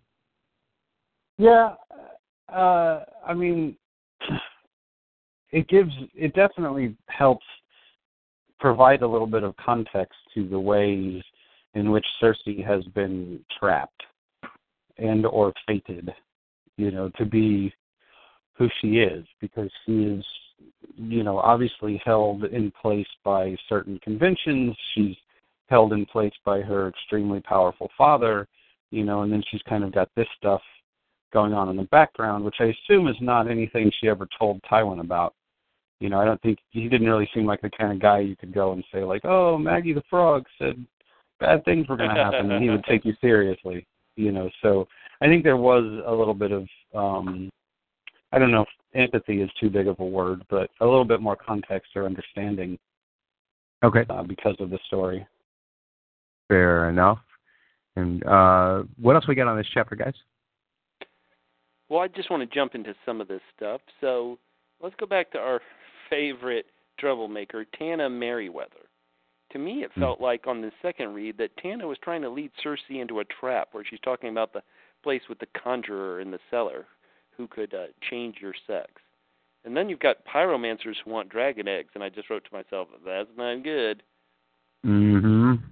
Plus, yeah. Margaery really has her fingers on Tommen. You know, she Margaery really, the fact that Tommen said, you know, I'm king, not you, shows that Margaery has been working on her. Very true. Very true. Which, in light of this prophecy, again, you know, Margaery's family was involved in taking Joffrey away. Margaery's dug her fingers into Tommen.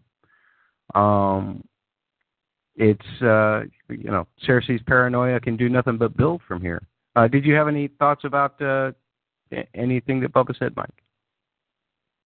Uh, I just this is just not going to end well for Cersei. I just don't see. I just I I'll, every these chapters to me are feeling more and more and more like the like say 85 minute mark in Scarface.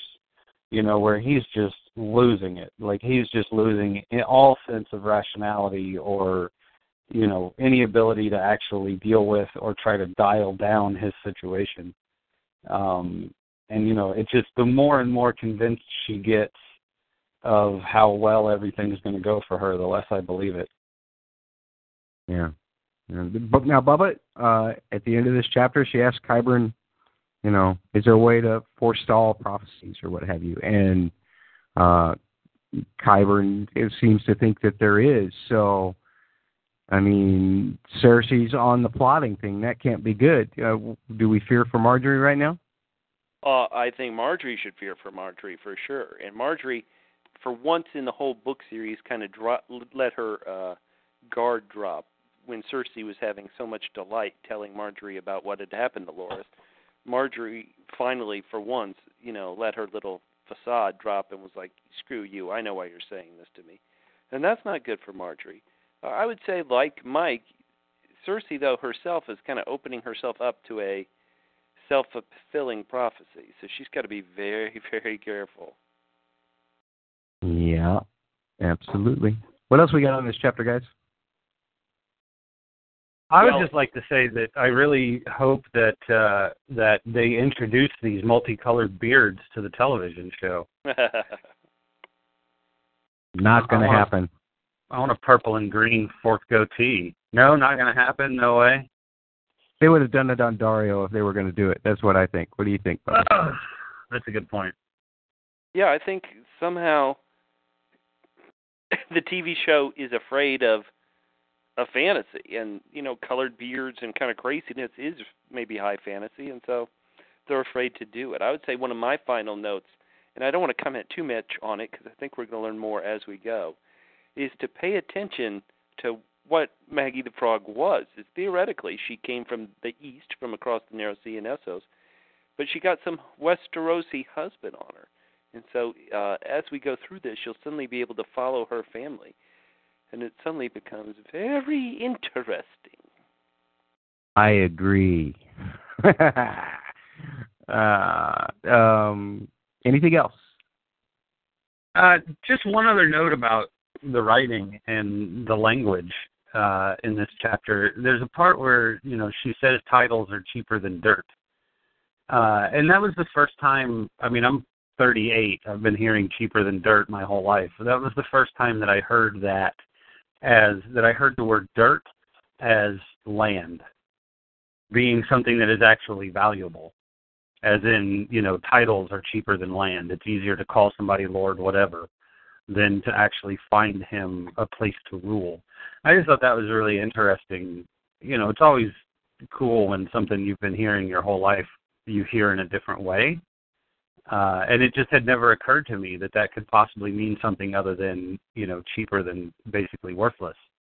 So thanks to Railroad for flipping that coin to the other side. Excellent, Bubba. You were going to say something. Oh no, I just uh yeah, this is not going to end well. That's all I'm going to say. Yeah, and I, you know what, you brought up that point that maybe Taena was trying to to trap Cersei or at very least distract her. I found that very interesting too. That's a great point. Um, do you think that there was actually some kind of plan cooked up at that point, or was it a distraction for something else that didn't get to happen? Oh, we shall have to see. Dun dun dun. Oop, I did it. Sorry, guys. Last call for Cersei. No, let's roll. All right. Brienne 7. Brienne Sir, sorry, as uh, our narrator likes to say, Brienne Sir Hyle, Podrick, and Meribald come across numerous hung bodies. Hmm. Just imagine that. Who Sir Hyle suspects was those who raided salt pans? Meribald tells a history story as it relates to an inn that they hope to stay at that evening. Brienne calls salt, salt recalls salt pans as they arrive at the inn. Brienne mistakes a smith there for Renly. It turns out it's Arya's old friend Gendry. Before dinner, Brienne tells Podrick that they are separating from Meribald and Sir Hyle the next morning. But at dinner, Sir Hyle proposes a mutually beneficial marriage with Brienne, which she refuses. After dinner, Brienne puts it together that Gendry is Robert's bastard, but other riders arrive, one wearing the hound's helm. She bests the Hound's impersonator, but then is attacked by none other than Biter. And with no way to recover, Brienne finds herself being eaten by Biter before a darkness overtakes her. Bubba, this is your favorite chapter. Let, us hear all two Dear of your notes. God. Skip ahead. well, that's one note. Where's the other one? Okay, all right. Well, all right. Let's. Get, I'm going to go deep into this stuff. How about you know what? Before I go deep into this, let's just give a shout out to our boy Gendry. Gendry, we last saw him, if I understand correctly, we last saw him with the Brotherhood Without Banners, and now he's set up at the inn at the crossroads. And so, how you you aren't really given a simple picture as to how he ended up there. And so, uh, the Brotherhood Without Banners, we know now is working with our boy Lady Stoneheart, or excuse me, our girl Lady Stoneheart. And so a lot of questions still to be answered about what's going on at this orphanage inn, and uh, we'll have to see. Very interesting for a Brienne chapter. Mike, what you got? I mean, Brienne is boring, but nobody deserves the biter. God sakes. I mean, a that was biter. a Give much. him some love. Uh, I was just, uh, you know, I'm really happy to see Gendry again, and I'm having, some, you know, I'm happy to see somebody make that connection to Robert so plainly. You know, hopefully that's the start of a trend. Um, I've always liked his character, and you know, the kind of possibilities within that character. Uh, the only other thing that makes me worried is that now Melisandre is going to put leeches on him. Mm. Well, About I don't time. uh, what uh, the the last line? Biter's tongue seemed like a sword. I mean, come on, it was a sword. Somebody was killing Biter, right? Sticking Oh, how the dare you say that? You trying to depress me? Not my boy Well- Biter. Well, let me depress you some more. It's a good thing Brienne was wearing armor, because otherwise Biter wouldn't have been biting on her face, right? Oh. Poor Biter. Uh, based on based on what we heard in Salt Pans. Um, yeah. Yeah, and she was hearing steel on steel. So, is this Brienne saying goodbye to us, We're not or did we lucky. skip it? Did we skip ahead and and uh, find anything that might tell us to the contrary? Well, they're Like Gendry thought they titles? were friends coming. Huh? I just said like future chapter titles as as for hints, but that's all I got. Yeah. Um, you could do that. You could definitely do that one way or the other. But well, I'm sorry. What did you say, Bubba? Oh, I was just going to say that our boy Gendry, he believes that friends are coming. So not that not these hideous monsters who did the things they did in salt pans. So you would assume that's what that's what came That's what came. Right on. and So- saved uh, our girl Brienne Mm. or Brienne. Brian. What else we got on this chapter, guys? Well, who are these guys? Because okay, so the biter is rolling with Hote and those guys, right? So who are they working for? Are they independent contractors, or I've kind of lost their trajectory a little bit. Well, Hote never made it out of uh, Hall, right, Bubba? If I understand this correctly, it gets a bit crazy. That wasn't theoretically Hote wearing the Hound's helm in this. No, I took it to be be Rorge is who I took it to be. Right, that's who I took it to be too.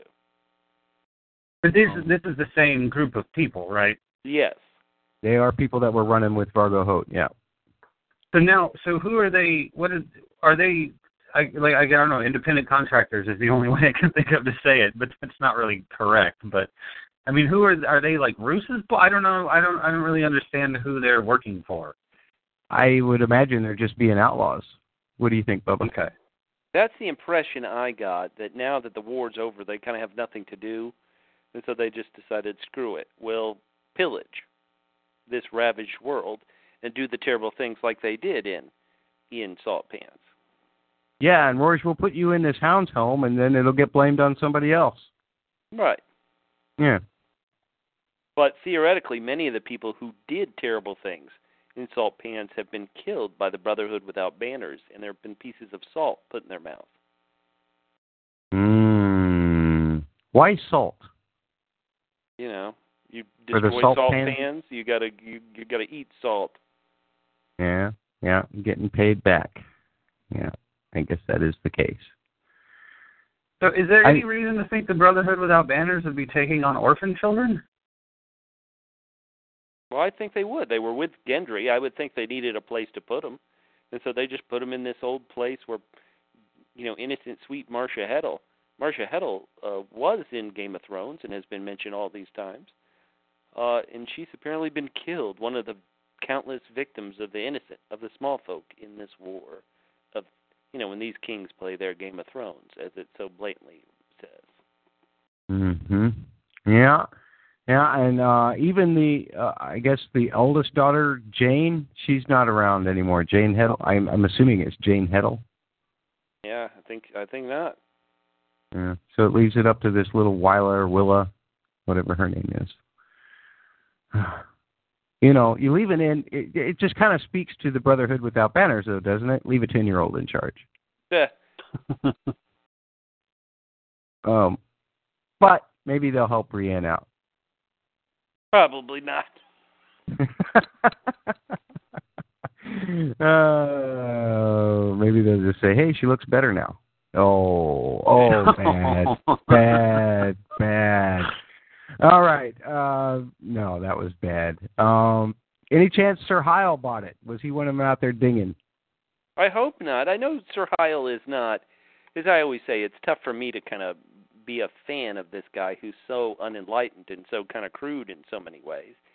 But in some ways, I I, I don't think Sir Hyle is truly a jerk. He's you know he's trying to make. uh He must like Brienne, I think, or at Oh, least like the idea of being married to her and and her you know and having Tarth. Worst proposal ever.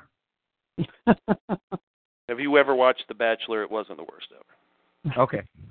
I don't watch The Bachelor, so yeah, I can't say to that. Uh, perhaps it was the worst, pro- or not the worst proposal ever, but uh, the worst proposal I've read in this book. Even, even, you know, proposals by other people have been better uh, uh, under duress have been better than that one. That was that was kind of like uh, I got this, you got that, we'll put this together. I mean, do people actually? I guess people back then uh, or in medieval times actually did get married for those reasons. Usually it was the dads doing all that talking, right? You know what? Hyle Hunt, give him some love. You're always so tough on on Jorah in in his love for Daenerys, and now you're probably going to be tough on this guy. Let love into your heart, Matt. I just I can't I can't do it. But I, I will say this. Uh, I will say this. Um, I when when I read that line where she said that they were ditching Sir Hyle and Meribald, I did think that was a bad idea. How about that? That's the best Oh. endorsement of Sir Hyle Hunt I can give right now. That's pretty good. What else you got, Mike? Uh, I like Meribald. Um, I I liked the idea of him cooking for all the kids. I, know, I just thought that was a really nice moment. And hopefully, he didn't get his head cut off in this ensuing battle. Mm, good point. Good point. Hope he's all right. Hope he's all right. Um, hope Gendry's all right. Hope they're all all right. Nobody concurs. Okay. yeah, who cares? Start weeding these characters, George. Time to whittle the storylines down. Anything else?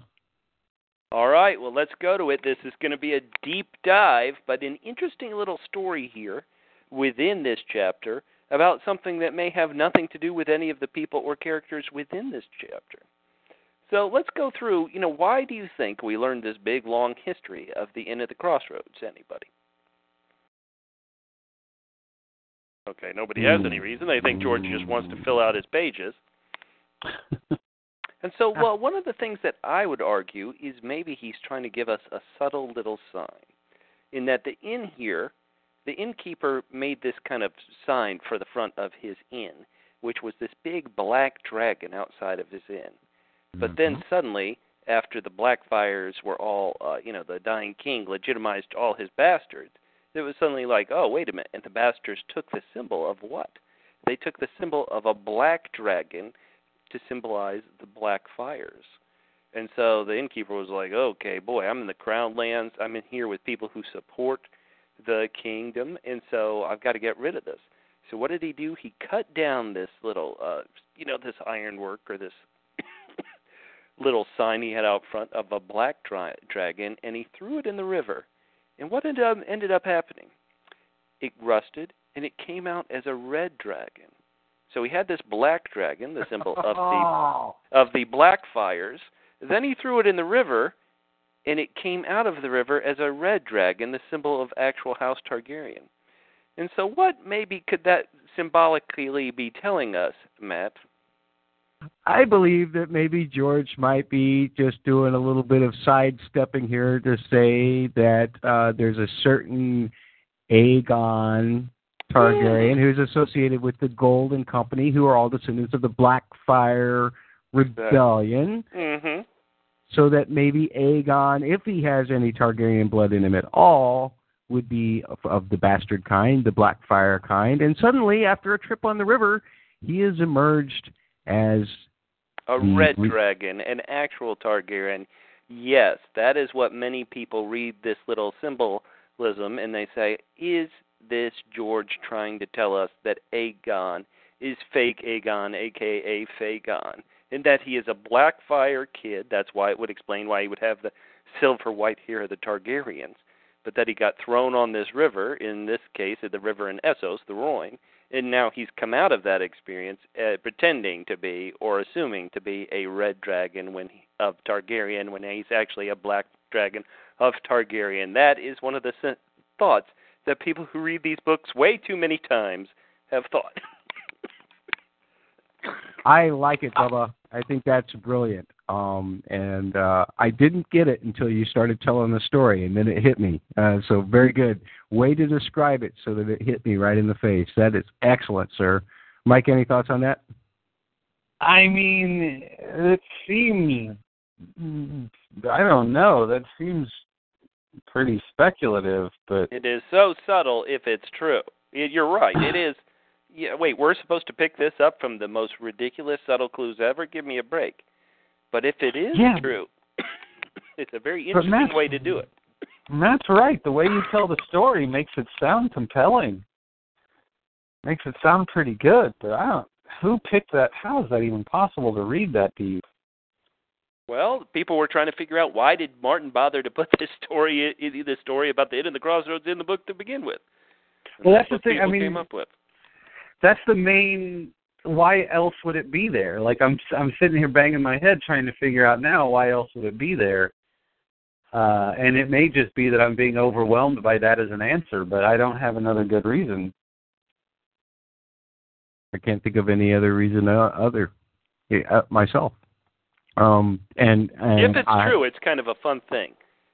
Yeah, we'll have to see. Uh, we'll have to see. But it, it, you know, we've we've we've talked already in this podcast alone and in prior podcasts. Do we believe if Aegon is the real Aegon? Um, that seems very unlikely, and, and this story, in its own way, kind of, uh, it, as as you said, uh, Bubba, it kind of metaphorically tells us what maybe our suspicions are telling us also, if you want to look at it that way. Excellent find, sir. Well, what would have had to have taken place for it not to be real Aegon? Or for it not to be fake Aegon, for it to be a real Aegon? What would have had to have taken place? He would have had to have been gotten out beforehand. he would have had to have been sent off somewhere. They would have had to have had a replacement brought in. Right. Mm-hmm. Replacement child brought in.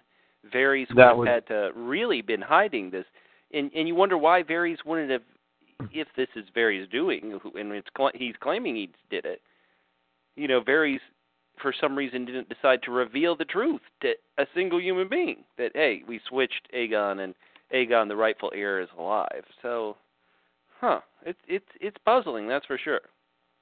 And you would have had to have found a child that had the same physical characteristics, right?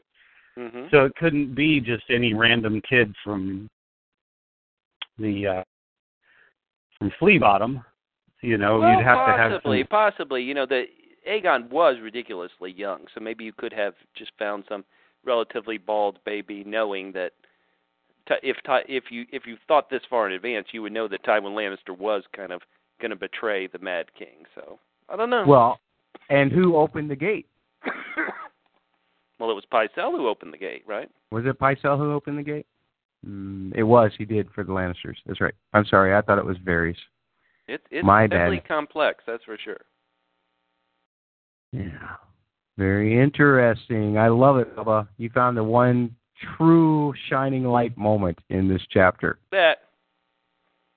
Other than the fact that, thank goodness, Brienne was wearing armor. Anything else, guys? Nope. I'm good. roll. All right. It's on to Jaime. Jaime six. Jaime treats with Blackfish Tully unsuccessfully. With little choice left to him, he calls a war council. The council doesn't go much better, but they resolve to attack Riverrun the next day. He next goes to the gallows and meets with Ryman Frey, giving Frey's son Edwyn command instead before taking Edmure Tully back with him. He then dictates terms to Edmure, saying that if Edmure surrenders Riverrun, he and his family will live, and leaves Edmure with a singer playing the rains of Castamere to make an obvious choice. The shortest synopsis in history. Um, there's a, and there's a lot, you know, of detail I could have put in, but why do that? What you got, Mike? Uh, mostly, I just need a theme song that warns my enemies of their imminent demise. Main thing I got from this chapter. Uh, you know, uh, it's. I mean, first of all, everybody just wants to be Tywin. And that's weird. Uh, but you know, his. I, Jaime's got the. Jaime seems kind of. um I don't know, put upon in this chapter, like kind of put out, I guess, in a in a way that I haven't really seen him before. And I thought that was interesting that he makes the reference to Tywin, you know, in the chapter where he's just kind of like annoyed. He goes and talks to Brynden, and you know, Blackfish is a pain in the nuts, and then he comes back and has this war council, and everybody's just a pain in his ass, you know. And and it seems like things kind of move best when he does them on his own. So I was really glad to see him put the Freys in their place. That that made me very happy. Yeah. Now I will say this. Um, I thought, and maybe I, I just read it differently than you, Mike, but I thought that everything Jaime tried to do and the resolution that he came to was absolutely brilliant and very Tywin like. Um, but that's just the way the way I thought. I thought I thought he played the the part of Tywin brilliantly in this chapter. Uh, we'll have to see how it all pans out, I suppose. But um, I think he set all the pieces in play in the in the right way. He got rid of uh, some annoyances. He uh, he, has a play to make to uh, to Blackfish because Blackfish basically if if Edmure goes in there, he is the Lord of Riverrun, and, and Blackfish pretty much has to either convince him not to go through with this or to um, obey him. So it's going to depend on it's going to depend on Edmure, I suppose, more than anything. But it seems to me the end of the chapter uh, makes me think that that Edmure's not going to be uh, he's not going to be uncooperative with Jaime. Bubba, what do you got? Well, I liked. Uh, I don't think it sets us up for great notes, but I loved the fact that Blackfish. I love Blackfish. I love that he doesn't take any of Jaime's crap. Now, theoretically, we've been getting these chapters from Jaime's POV, and we know that you know J- Jaime could be a man of his word. But I, I love that the Blackfish is not in his head, and so the Blackfish is acting like anybody would act. He's like, this is a load of crap, and I loved it. I loved him putting Jaime in his place, and I loved. uh you know him calling Jaime out when Jaime was bluffing about ah we'll just starve you out. He's like no you're the you guys will be the one that'll starve, and so I, I really like that. Interesting. Yeah, uh, I did too. Um, what uh, what else we got on this chapter?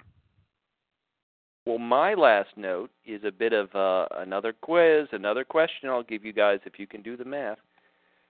So at the very end of this chapter, Edmure is like, "No, no, not you." He's not saying, "Oh no, don't play the Rains of Castamere." He's saying, "Oh no, not you" to that particular singer. Who is Edmure talk? What is Edmure referring to here? And what does that imply on this whole storyline going forward? Anybody?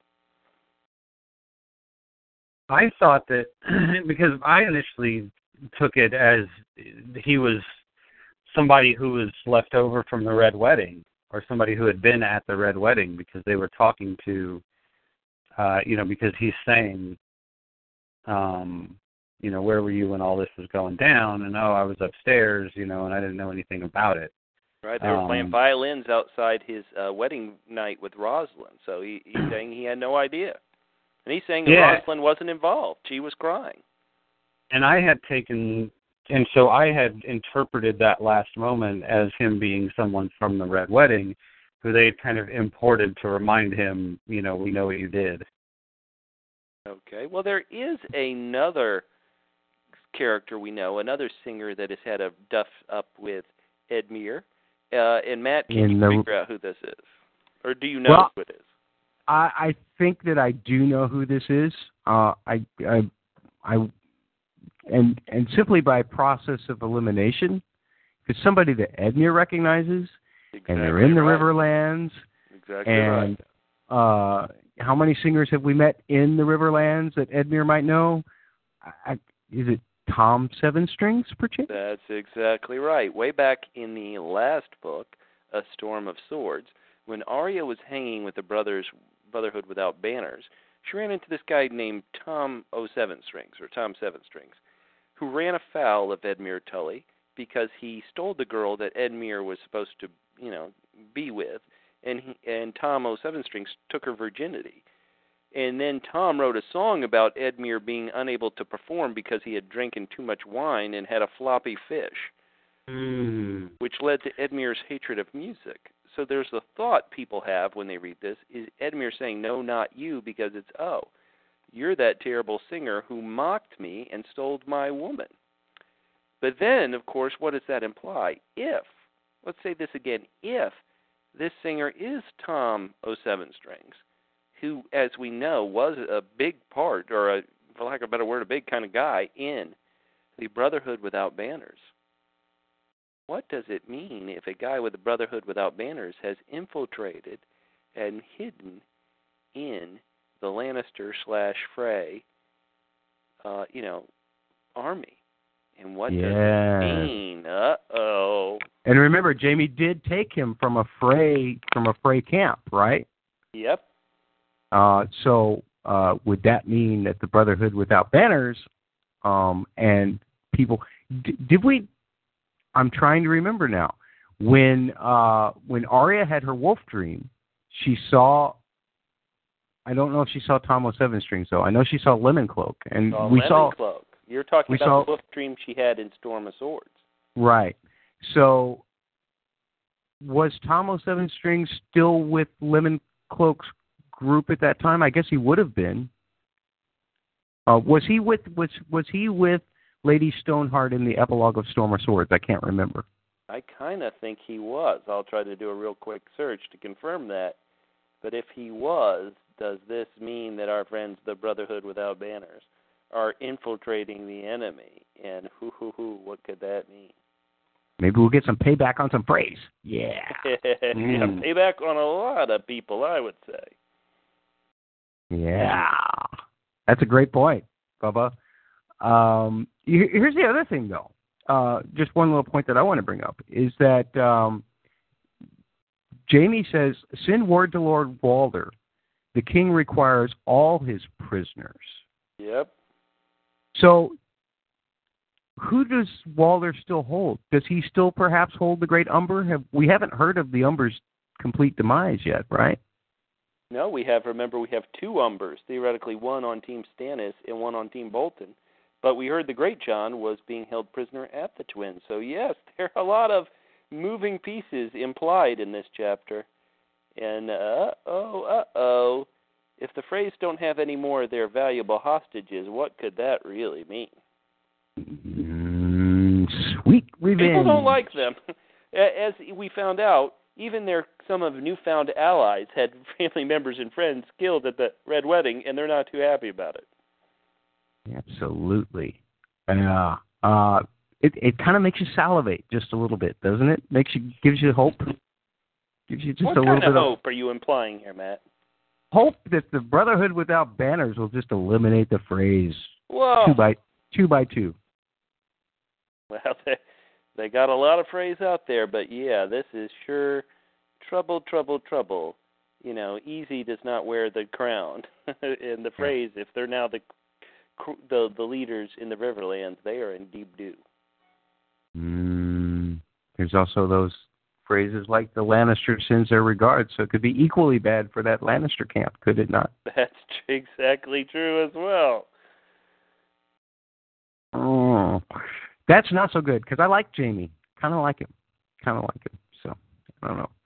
What else He's we got got to live long enough to choke Cersei. We're all salivating at the prospects of sweet revenge. Yes, we are. Different kinds, but yes. Anything else That's on this so chapter, good guys? because I, well, I, it, I, I, I, I didn't think about this until after I had said it out loud. But the the people who were playing at the Red Wedding were not playing very good because they weren't players; they were uh, fighters, right? right. So that was That's- that was the whole thing was they couldn't play very well because they were used to holding weapons, not instruments. So that would actually make my whole Red Wedding theory completely null because presumably this guy can actually play a song. It's so much better too to think of the Brotherhood without banners there than to go backwards to Red Wedding. Ugh. Again, it's much better to think of it that way. I like that better. Me too. I like it. What else we got? Well, we see that you know I talk about how this bo- these books have these older female characters, and we see uh, Jaime's aunt again, still being a boss. I love her, insulting her Frey husband. Excellent. Mike? Yeah, they just seem to be really ignoring Emmon altogether, right? I mean, Yeah. they even say like, "Everybody's seen your stupid piece of paper, dude." You know, keep it in your sleeve. I like that he put. I'm just- oh, go Go ahead, ahead. Mike. Uh, I was going to say I like that he put Edwyn in charge. I'm not exactly sure why I like that, but um, just uh, in place of of of Ryman Frey, I, I just feel like uh, now Emmon is the one that is married to Genna, right? right. And Ryman is just the drunk, right? Oh yeah. With the with the queen of whores. So many queens. Do we really need that many queens? See, I don't think you necessarily like Edwyn. I think you just don't like Ryman. At least Maybe that's that's- my experience of it. You know, it's like uh, I just don't anybody but this guy. Yeah, Edwyn's That's- kind of just a just a buffoon. Yeah, that's true too. Okay, well, uh, lesser of two evils, perhaps. If Right. somebody's got to get Jaime's back, you know, perhaps that would be the case, rather than just a drunk who wants to mess around with the Queen of Horse. Anything else? Well, my final point is it's a bit shocking that the Blackfish seems to be a bit anti Jon Snow, huh? That is an interesting point. Um, and But he's lumps it- coming he at it from Catelyn's perspective. he is coming at it from Catelyn's perspective, but he's he does say kind of in the present are they uh you know that neither you know that they both seem to have lived up to kind of Catelyn's mistrust and I, I wonder here's what I here's what I, where I'm trying to place it in context. Um now Robb didn't give his decree about Jon being his heir until after they'd left Riverrun, correct? Correct. Okay, but you would So think the that word Blackfish hadn't heard that. So the Blackfish hadn't had, but you would think that word would have come back somehow to the Blackfish about that, one way or the other. Possibly. I'm pretty sure that all of all of Robb's people he told he sent north, Okay, not so south. he he there wasn't anyone else in the room that could have delivered the news, or he wouldn't have delivered the news. I guess we would have read that he delivered the news to the Blackfish about that. Um, okay, never mind. Because I was just thinking that it might it might be a great disappointment to the Blackfish that Jon decided to stay at the wall instead of you know because he's got to figure that by now. Surely word has gotten to Jon Snow that he's supposed to be the heir. That's what I was thinking, but perhaps that's uh, out of line. Who knows? What do you think? Why do you think he's upset with Jon? I think he he trusts his his niece Catelyn's perspective, and Catelyn, as everybody knows, was anti Jon Snow. as well as Theon, and I think because both of them gave, uh, they both drew attention away uh, from her husband to his legitimate children with her. I think that's the big, True. the big thing. Because even even Theon being a ward, uh, Ned had to pay some attention to him. So, yeah, Catelyn was uh, quite the jelly. She's quite jealous about his children. Well, But that's- throw her a bone. hey man, you know, I'm I'm cheering for her now. She's running around all dead and everything, cutting people up left and right, hanging them, putting salt in their in their mouths. That's all great. I think it's her anyway. All right. Anything else? Oh, what about the fact that you know we've talked about Steve's theory, but the, the Blackfish. I don't know if he he says. Uh,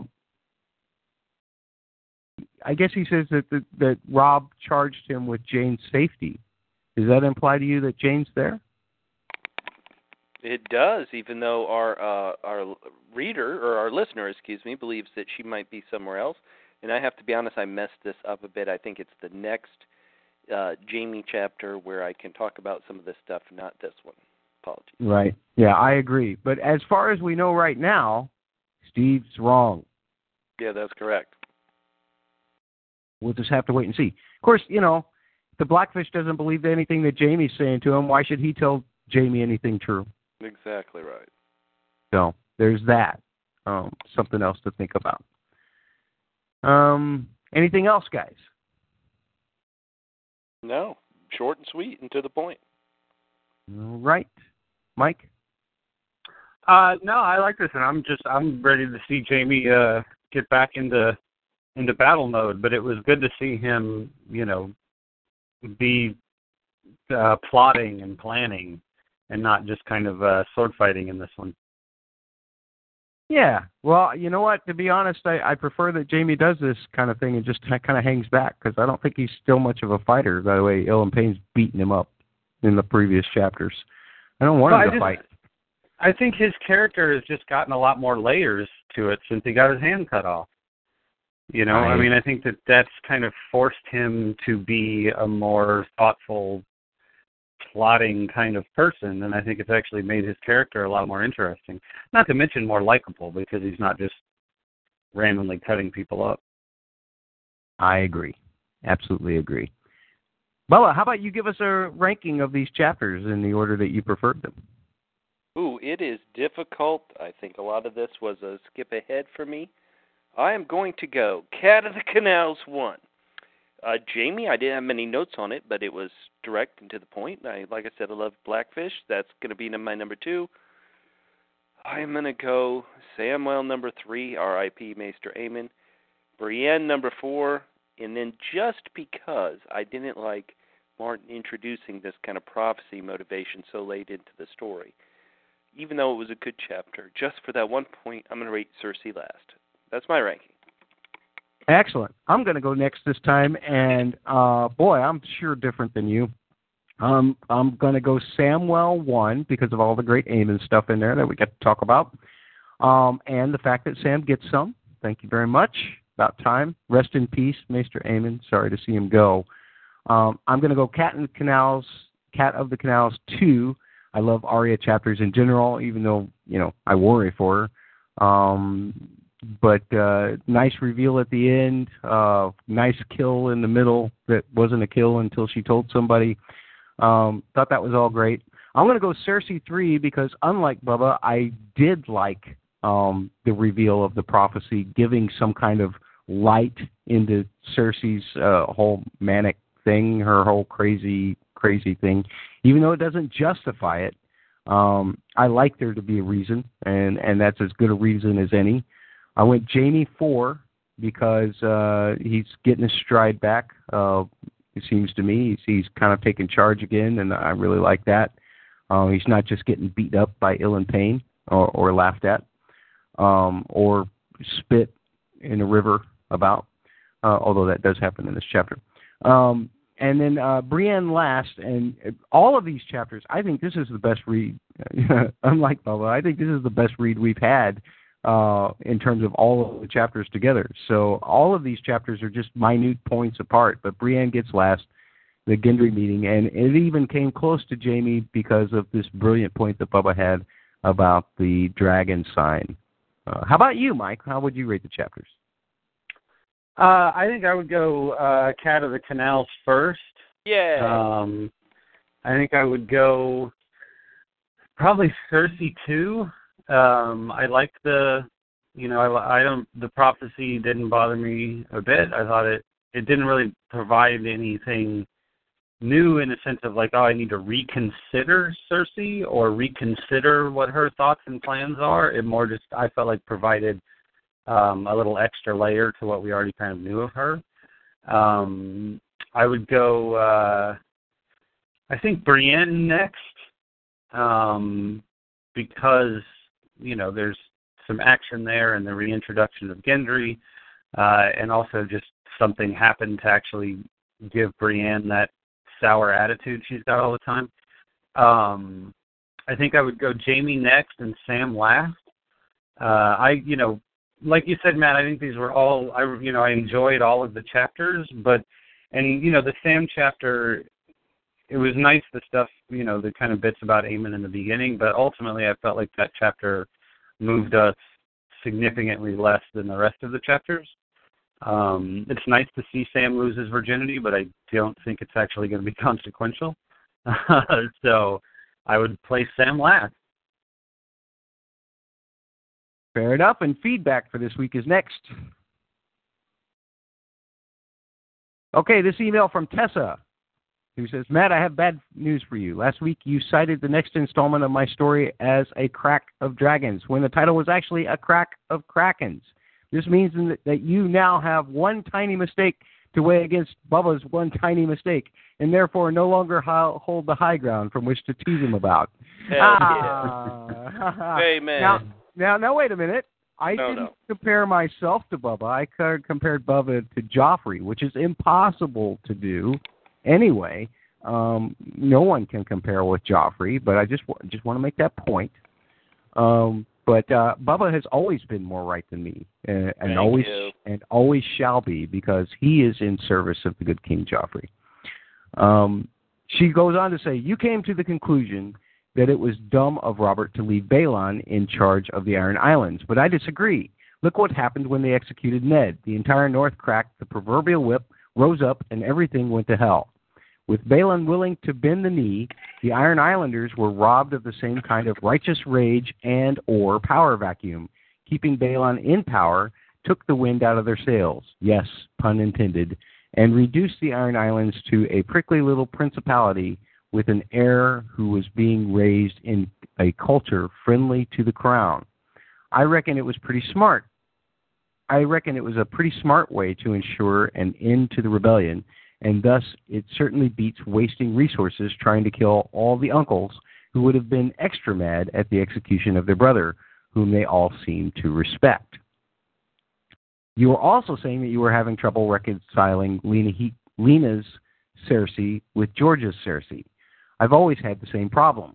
Lena's Cersei is much more nuanced and interesting to watch, whereas George's Cersei is so boringly juvenile and one dimensional crazy that it can get hard to read her POV at times. My thoughts are that thinking of the two as separate entities in parallel stories is a good practice for when the show finally does go into uncharted territory. I reckon that Lena Cersei will descend into madness next season, and it's going to be an awful but amazing character development to watch. I'll be a it'll be a great improvement on the books where you finally get Cersei's POV that simply confirms that the character that you already thought was insane actually is just insane. All right. Any thoughts on those thoughts? She called you out, Matt. So I've been called the greatest out. comment we've ever had. I've been called out. Uh, that that is true. Um, so uh, now, see, the, the thing is, is that uh, it I I don't know what to say about the Cersei thing because I've just been talking about how I like the prophecy. Uh, maybe I'm just trying to look for Lena's Cersei and George's Cersei, and I should just give up. What do you think, guys? Should I just give up? I mean, this is, this is you know the difference between books and television. You know, I mean, sometimes that's actors are a pain in the butt, but you know they're useful for something.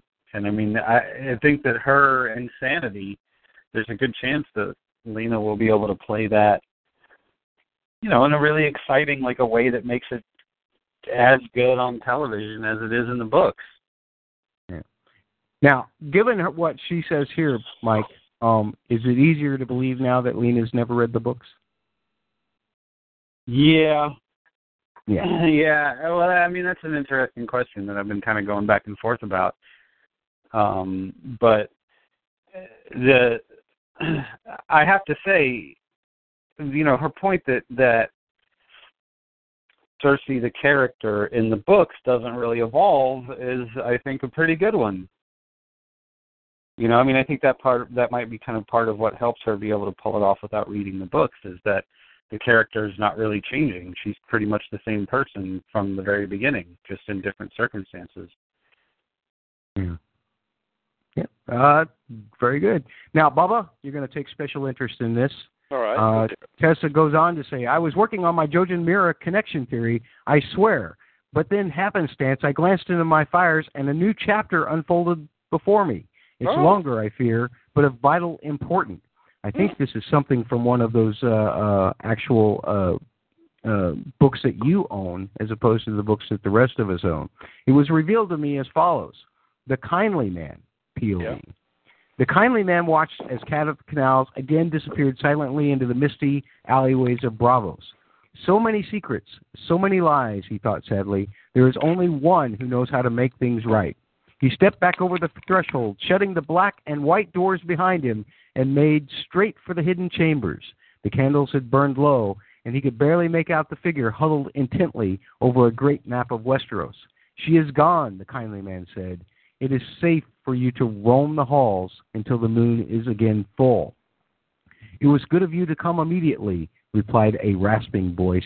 My training is almost finished, and there is so much work to be done. The figure rose. As they stepped into the hallway, the torchlight danced across his brilliant golden locks. Has she confessed to being Arya Stark? No, replied the kindly man. I beseech her every day, but she still insists she is no one. Joffrey tried to reply, but found his throat too dry, an unfortunate side effect of the potion he had used to turn his face the color of death during his expert mummery at the wedding feast. He motioned for water, which the kindly man supplied. I still remember gazing from my window and feeling my body tremble with rage as I saw her alight from the boat and enter this place. I feel it must I felt it must be her, but the years have clouded my memories of her, and I cannot be sure. King Joffrey's memory was in fact excellent, the kindly man lamented. The trouble was that after Joffrey had nobly accepted his father's ruling, he had tried to forgive and move on. He had therefore paid little heed to the younger Stark girl after she was acquitted of setting her wolf on him. He had even hoped that one day his future sister in law would see him for who he truly was, learn to love him, and become a warrior in his service. Hence his command that Ned Stark hire Syrio to teach her swordplay. Unbeknownst to Ned, Syrio was charged with watching Arya as well as helping her, so that Joffrey might not fear further plots from her. The king, after all, had far more urgent matters to attend to. Syrio, as ordered, disappeared at the first whiff of unrest and retreated to Braavos to prepare this place for Joffrey should he be forced to flee the Seven Kingdoms. Yep. We can give her the gift of death at any time, Your Grace, counseled the kindly, kindly man.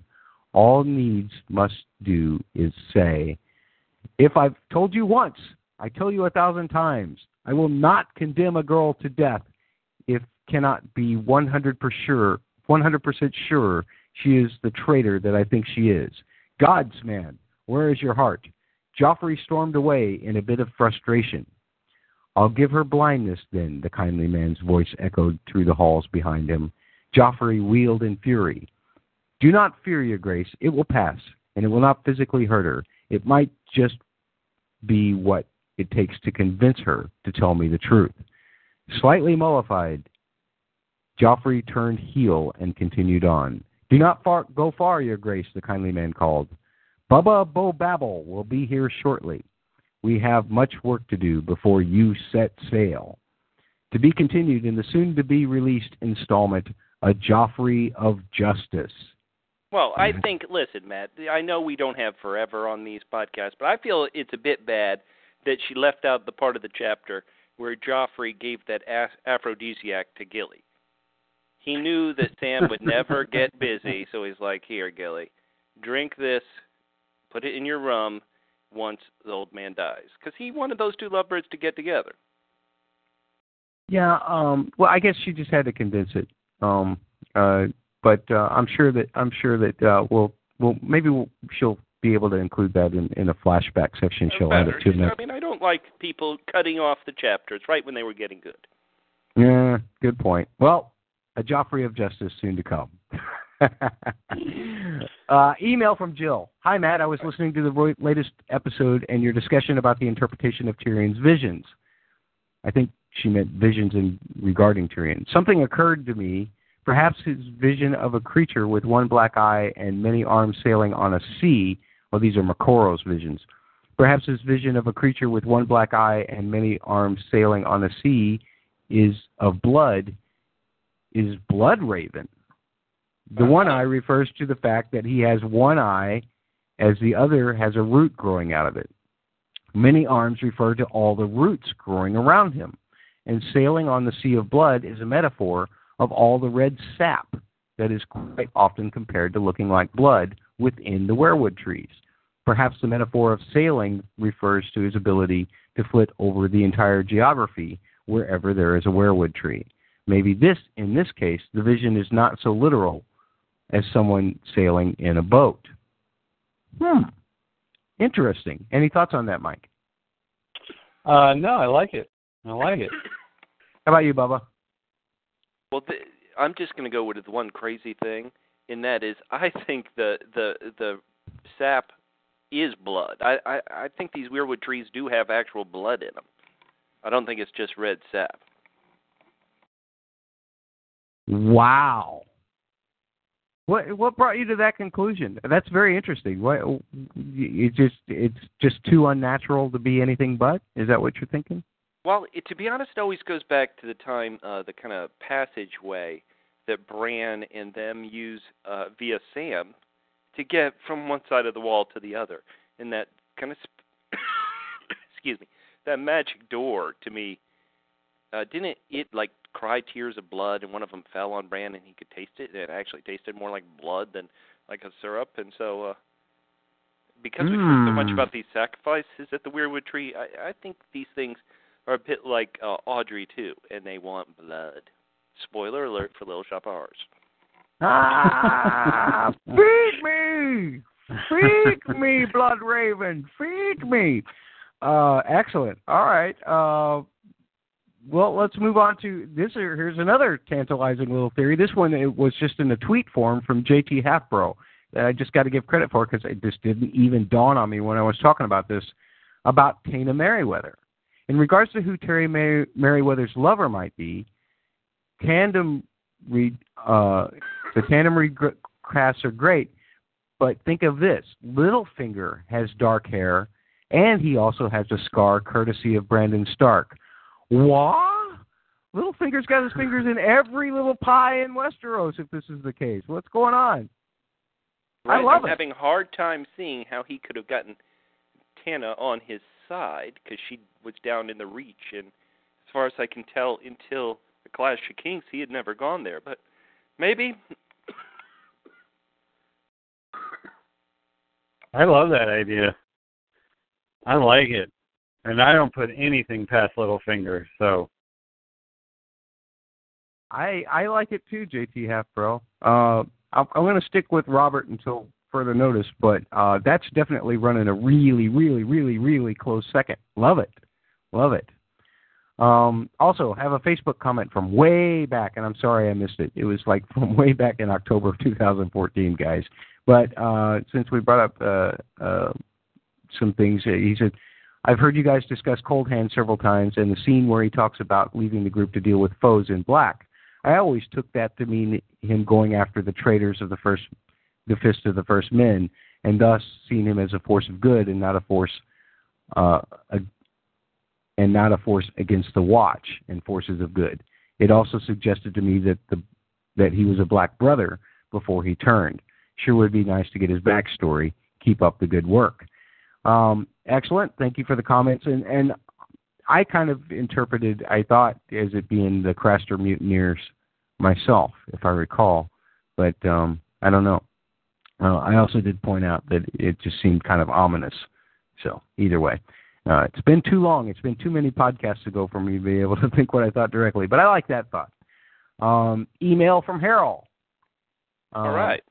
Before I begin, I want to take a moment to thank Mike Hall for understanding and defending my views regarding the racial depictions in the book series and why I have found the depiction of the Dusky Woman to be quite uncomfortable. I also want to thank my fe- fellow listener Jill for her thoughtful and eloquent, e- eloquent email and for sharing her views on this topic. I would just point out that Jill never actually implied that the racism was intentional. Rather, she simply shared a powerful testimonial of how herself was taken in by dual tropes of the willing slave and the faultless master causing her to initially miss the problems of such a depiction. I too initially looked past these depictions, and it has only been through multiple rereads and concerted effort that I have come to recognize many of my own subconscious prejudices, not just in regards to race, but also in regards to issues of gender. I think the only way for society to move past these issues is for us to take them head on, we flesh them out, we recognize them for what they are, and we take them out at the root level. It is only through understanding and introspection that we move forward. In other words, we move past the issues of social discrimination by eliminating issues of social discrimination. Jill, your email genuinely touched me as I often wonder if I'm reaching anyone besides the panel and if the effort is worth the while. Your email let me know that it is. Thank you. I also want to thank Matt for allowing this space to, to be used to address such issues as they are not always so easy to broach, confront, or discuss. I think your willingness to allow these discussions into this forum speaks volumes about you, and moreover, it uniquely positions this podcast to have a to cast a very large shadow. Thank you, Harold. Okay, on to the chapter. Samwell 1. The summer isles where men were black, women were wanton, and even the gods were strange. Yep. Uh, at this point, this is what I like about it. He, has, he says, At this point, do I even need to explain why this disturbs me? Point taken, Harold.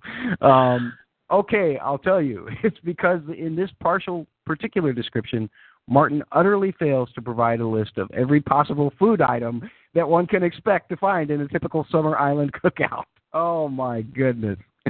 Oh, Harold, thank you for making that funny. Uh, Brienne 2.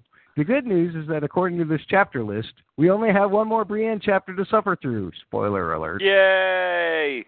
Um, three, Jaime. Jaime knows that the Lannisters were entirely wrong in regards to this war and their treatment of the Starks. He knows of the atrocities committed by his sister, his bastard son, his father, even himself. Moreover, he knows neither Tommen nor Joffrey are legitimately the rightful heirs to Robert Baratheon. You take that back, Carol. You know better than to say that in front of me and Bubba. Uh, anyway, why then does Jaime have this self-righteous attitude towards everyone who fought for the Starks, as if they are genuine traitors to a rightful king? And after everything your family had done to the Starks and Tullys, how could you possibly have the audacity to have a singer play the rains of Castamere to Edmure Tully? What a jerk! Jaime shows none of the contrition that should that he showed towards the survivors of the Lannister family atrocities. Every time I read, I have read through these.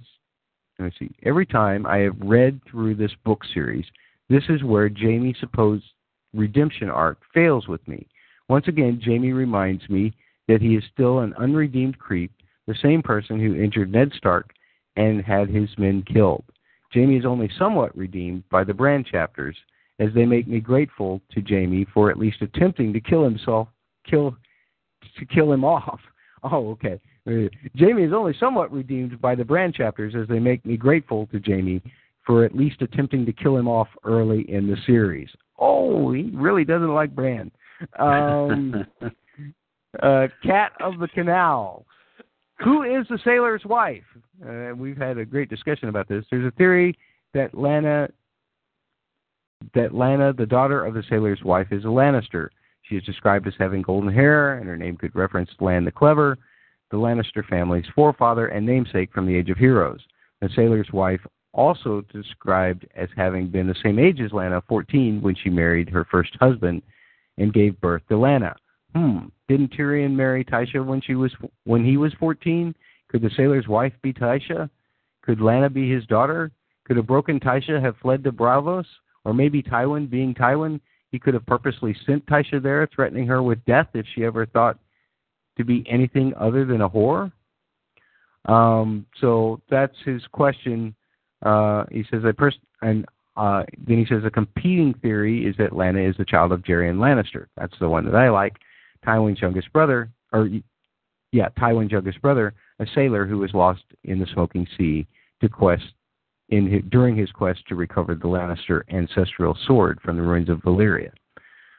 Um, so Bubba likes your first one. I like your second one. Uh, Mike's still on the fence, from what I can tell. Um, talking about Dareon, uh, Arya seems to be surprisingly ahead of a normal acolyte in her progress as the kindly man seems taken aback by the fact that Arya made this kill. Although he seems to know a lot about Arya, does he know that she has already killed multiple times, at least thrice at this point? The waif, two Matt's tomatoes.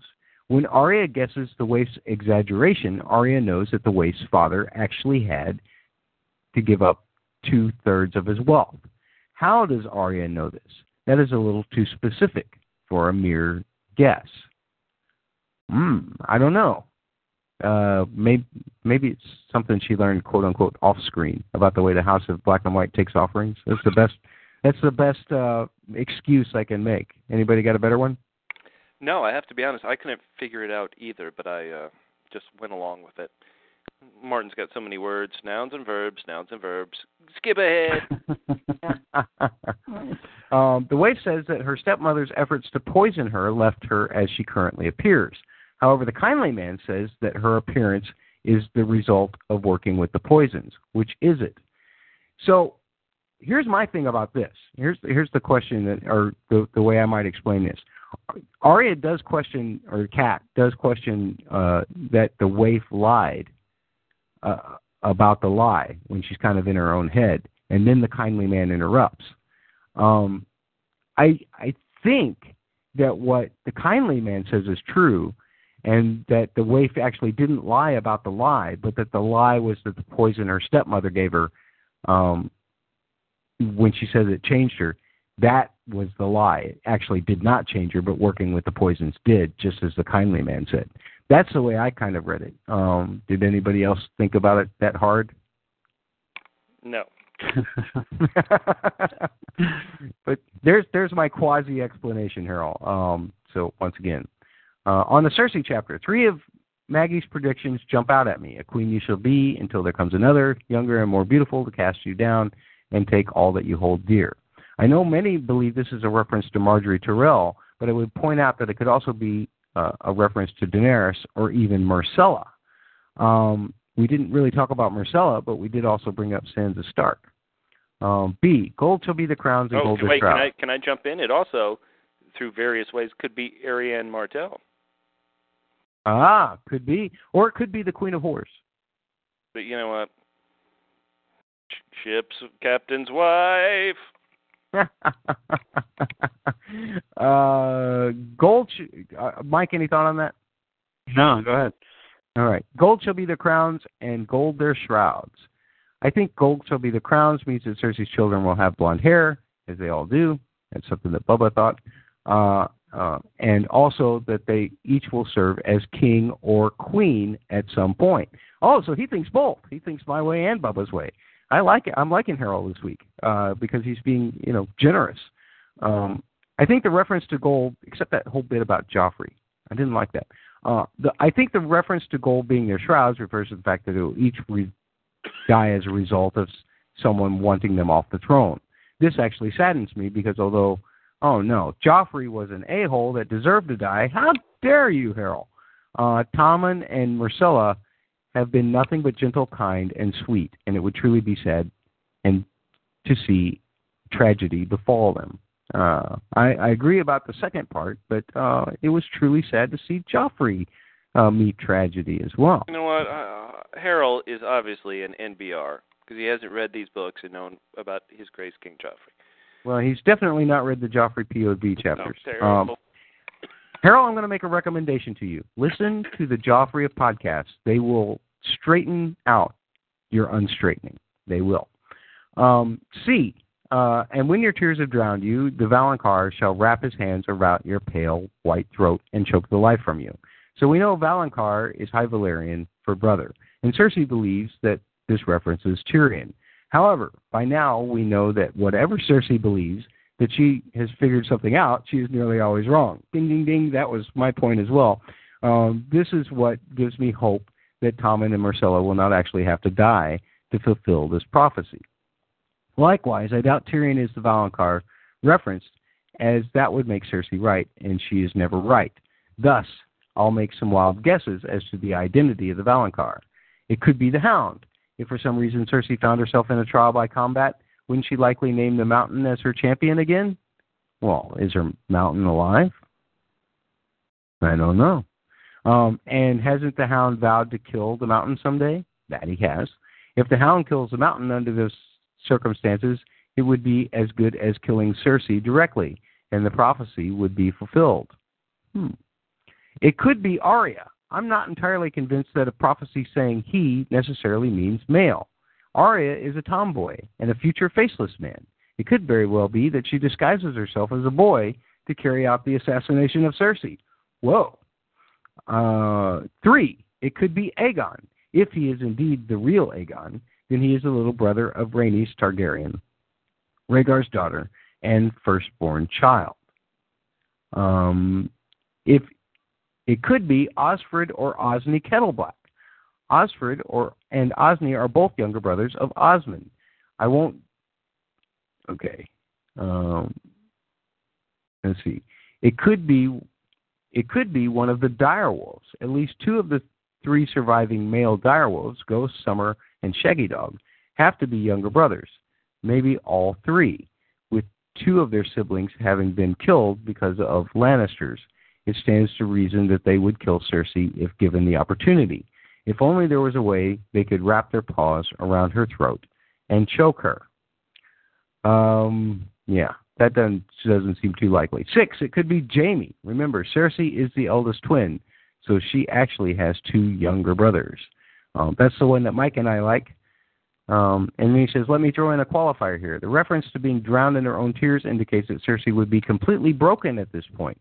She would either welcome death or she would have slipped into a state of no return, similar to that of Theon, Theon's mother, or Catelyn Stark at the Red Wedding.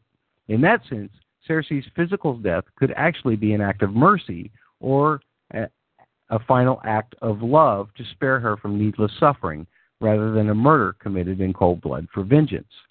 In light of this, it could be Tommen. Tommen is a brother. In a couple of years, as he is older and stronger, he could find himself facing imminent defeat as the forces of Daenerys close in on him. This could mean imminent death for him and his mother. If Tommen observes his mother losing her mind, he could well decide to spare her from a more brutal death at the hands of their captors as an act of mercy. Right, and he could give her the poison known as the Strangler. Mmm. uh, final one. It could be Rickon.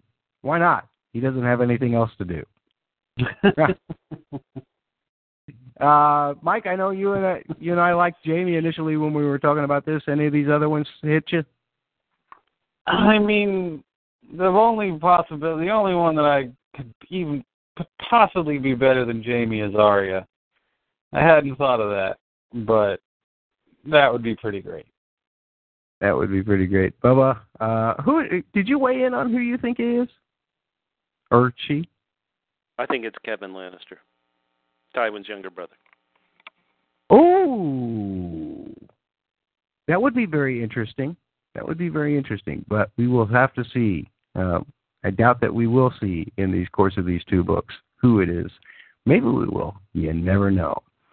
Uh, thank you very much, Harold, for the email. Great. Uh, one last one from Steve here. Um, first comment is about Brienne and company showing up at Salt Pans itself as having a woman, not Sir Quincy, telling them to get lost. Meribald implied that Sir Quincy's daughters and granddaughters were in the castle, but I think with the authority she showed, it was Maege Mormont. I have the timeline from Storm worked out with all the major players from the last council meeting Robb has at Riverrun. I will send after the next Jaime chapter if you guys want it. Yeah. Next. Yes, please do. Uh, next, I'd like to comment on the exchange Jaime had with the Blackfish. This is the first battle of words that Jaime clearly gets outdueled. He asks the Blackfish why he even came to treat with him, and the Blackfish sasses him by saying he always disappoints. I think it was more than that because he wanted confirmation that the Lannisters had not found Jeyne, in regards to my theory. It is Jaime who asks for Sybell Westerling and her three children. The Blackfish did not have to say a word about it and completely bluffs Jaime. The other thing about the the black the back and forth that I found interesting was that the Blackfish lumps Jon with Theon Greyjoy. What info is he getting, and what does he think Jon did? Just helping Stannis, or is it another feint? Um, we kind of weighed in on that a little bit. Mike, did you ever offer any thought about uh, why the Blackfish? I mean, are you agreement that it's just because Catelyn hated Jon? Yeah, I think he's just taken the you know the the Tully line on it. And uh, you know the other thing is you have to think how much experience did he himself have with Jon? Probably a lot less than he had with listening to Cat complain about him. Yeah, it's just the context that it seems to be of the now um, that I think bothers Steve and uh, and bothered me a little bit after Steve pointed it out um, to me when I read this email earlier today. Um, so uh, I had tried to come up with an explanation, but Bubba kind of shot that one down. So Oh, I got in, I well Bubba's very good at shooting me down because I'm I'm I'm pretty much you know a, a big big moose on a, on a little little pedestal like two feet away with the guy with the crossbow. Anyway, uh, so uh, don't know if I have any real explanation. Bubba, you you're you're saying that uh, he's towing the Tully line as well, right? That's what I think. All right. Um, the last comment I have is on uh, Maggy's future telling. First off, she came to Lannisport after casting a love spell on a wealthy spice trader. Yep. And unless I'm mistaken, that would. Uh, wait a minute, Bubba. Let me ask you this: Do we know who Lady Sybell's father is yet? I think you actually can do the math through past Storm of Sword things if you want to go on it. I, I Okay. wasn't sure, but I, I did a quick look right now, and I honestly think you can do that. Okay. Well, then I'll continue with this. And unless I'm mistaken, that would be none other than Lady Sybell's father. Therefore, Maggy would be Jeyne Westerling's grandmother. Do you think that Maggy put a spell on Robb? Cersei thinks there there was malice in her eye, but I wonder if it is more. Could it be joy because it is her granddaughter that the young younger and more that is the younger and more beautiful queen? The other bit about foretelling that I liked was 16 bastards for Robert. Wow. I liked your idea about Taena's son being one of them. Edric, Gendry, Mya Stone. Cersei killed a couple, but that leaves a lot more in play. Any ideas? Those are my points for this week, and I look forward to the podcast. So, uh, there there are references in Storm of Swords that you can might put together. Lady Sybell being the the uh, daughter of this spice trader that Maggy evidently married, right, Bubba? That's exactly right. In other words, I, it'll become even more clear, I think, in a couple more chapters of Cersei and Jaime. But Maggy the Frog is Robb's wife, Jeyne Westerling's grandmother. And that opens up a world of possibilities, which we'll cover in the coming weeks.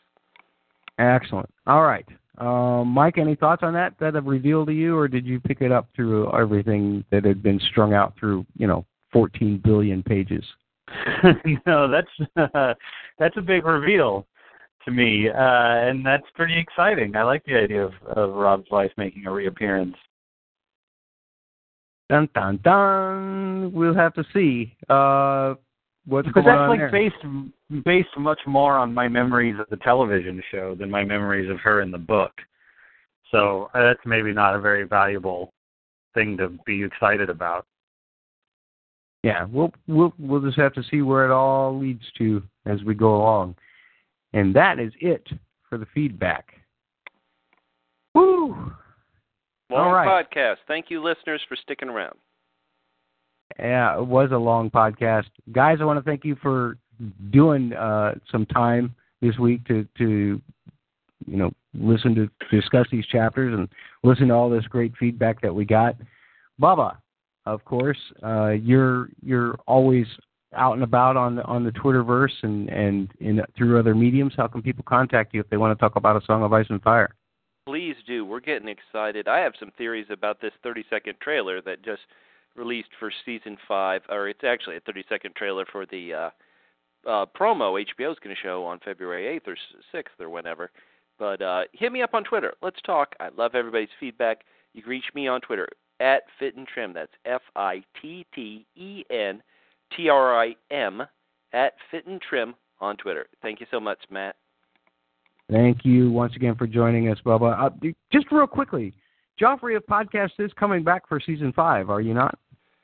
Yeah, it's just hard. We have everybody knows our good friend Mork. Mork just had a premiere of a movie he worked on last night. Everybody, sadly, out here is very busy, and so we're gonna we're trying. It's coming, people. But uh, right. who knows when?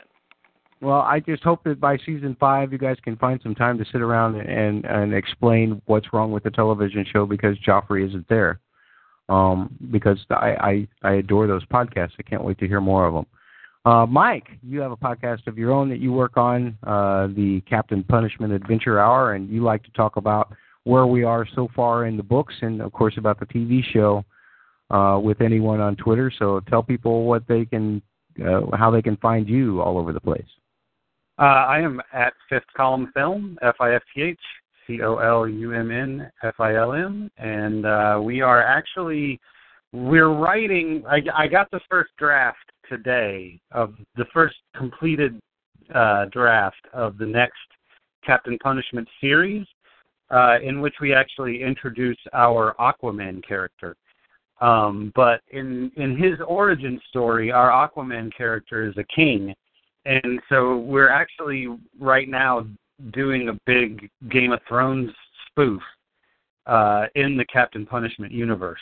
So um, we're in writing right now. It's super exciting, and uh, yeah, if there's any characters that anybody wants to hear be made fun of, uh, hit us up at captainpunishment at gmail.com and uh, throw us some spoof ideas because we got a lot of stuff. Uh, and right now we're kind of trying to pare it back. You know, there's an enormous amount of things to make fun of, even for uh, NBRs. So, you know, uh, Captain Punishment coming up with the Game of Thrones should be pretty fun. That sounds And great. actually, hey, it actually wasn't my idea. Uh, the guy, you know, one of the guys I work with is like, I don't know, I'm writing it. and It's kind of turned into a Game of Thrones thing, and I was like, yes, let's go. So should be fun. excellent. And how can people find you on Twitter? Uh, at Fifth Column Film, Michael Excellent. Hull. All right, uh, and uh, I have a suggestion. You should pull a character from Tessa's chapter here, Bubba Bobabble. And That's an uh, excellent idea. Yeah, Bubba Bo Bobabble. Bubba, you're about to be immortalized on the the uh, the Captain Punishment Adventure Hour, where you will- Finally. As for me, Axel Foley's going to tell you how you can contact me with all the feedback, where you can be angry with me for any comments that I made, or you can just say hi. This is Matt. See you next time.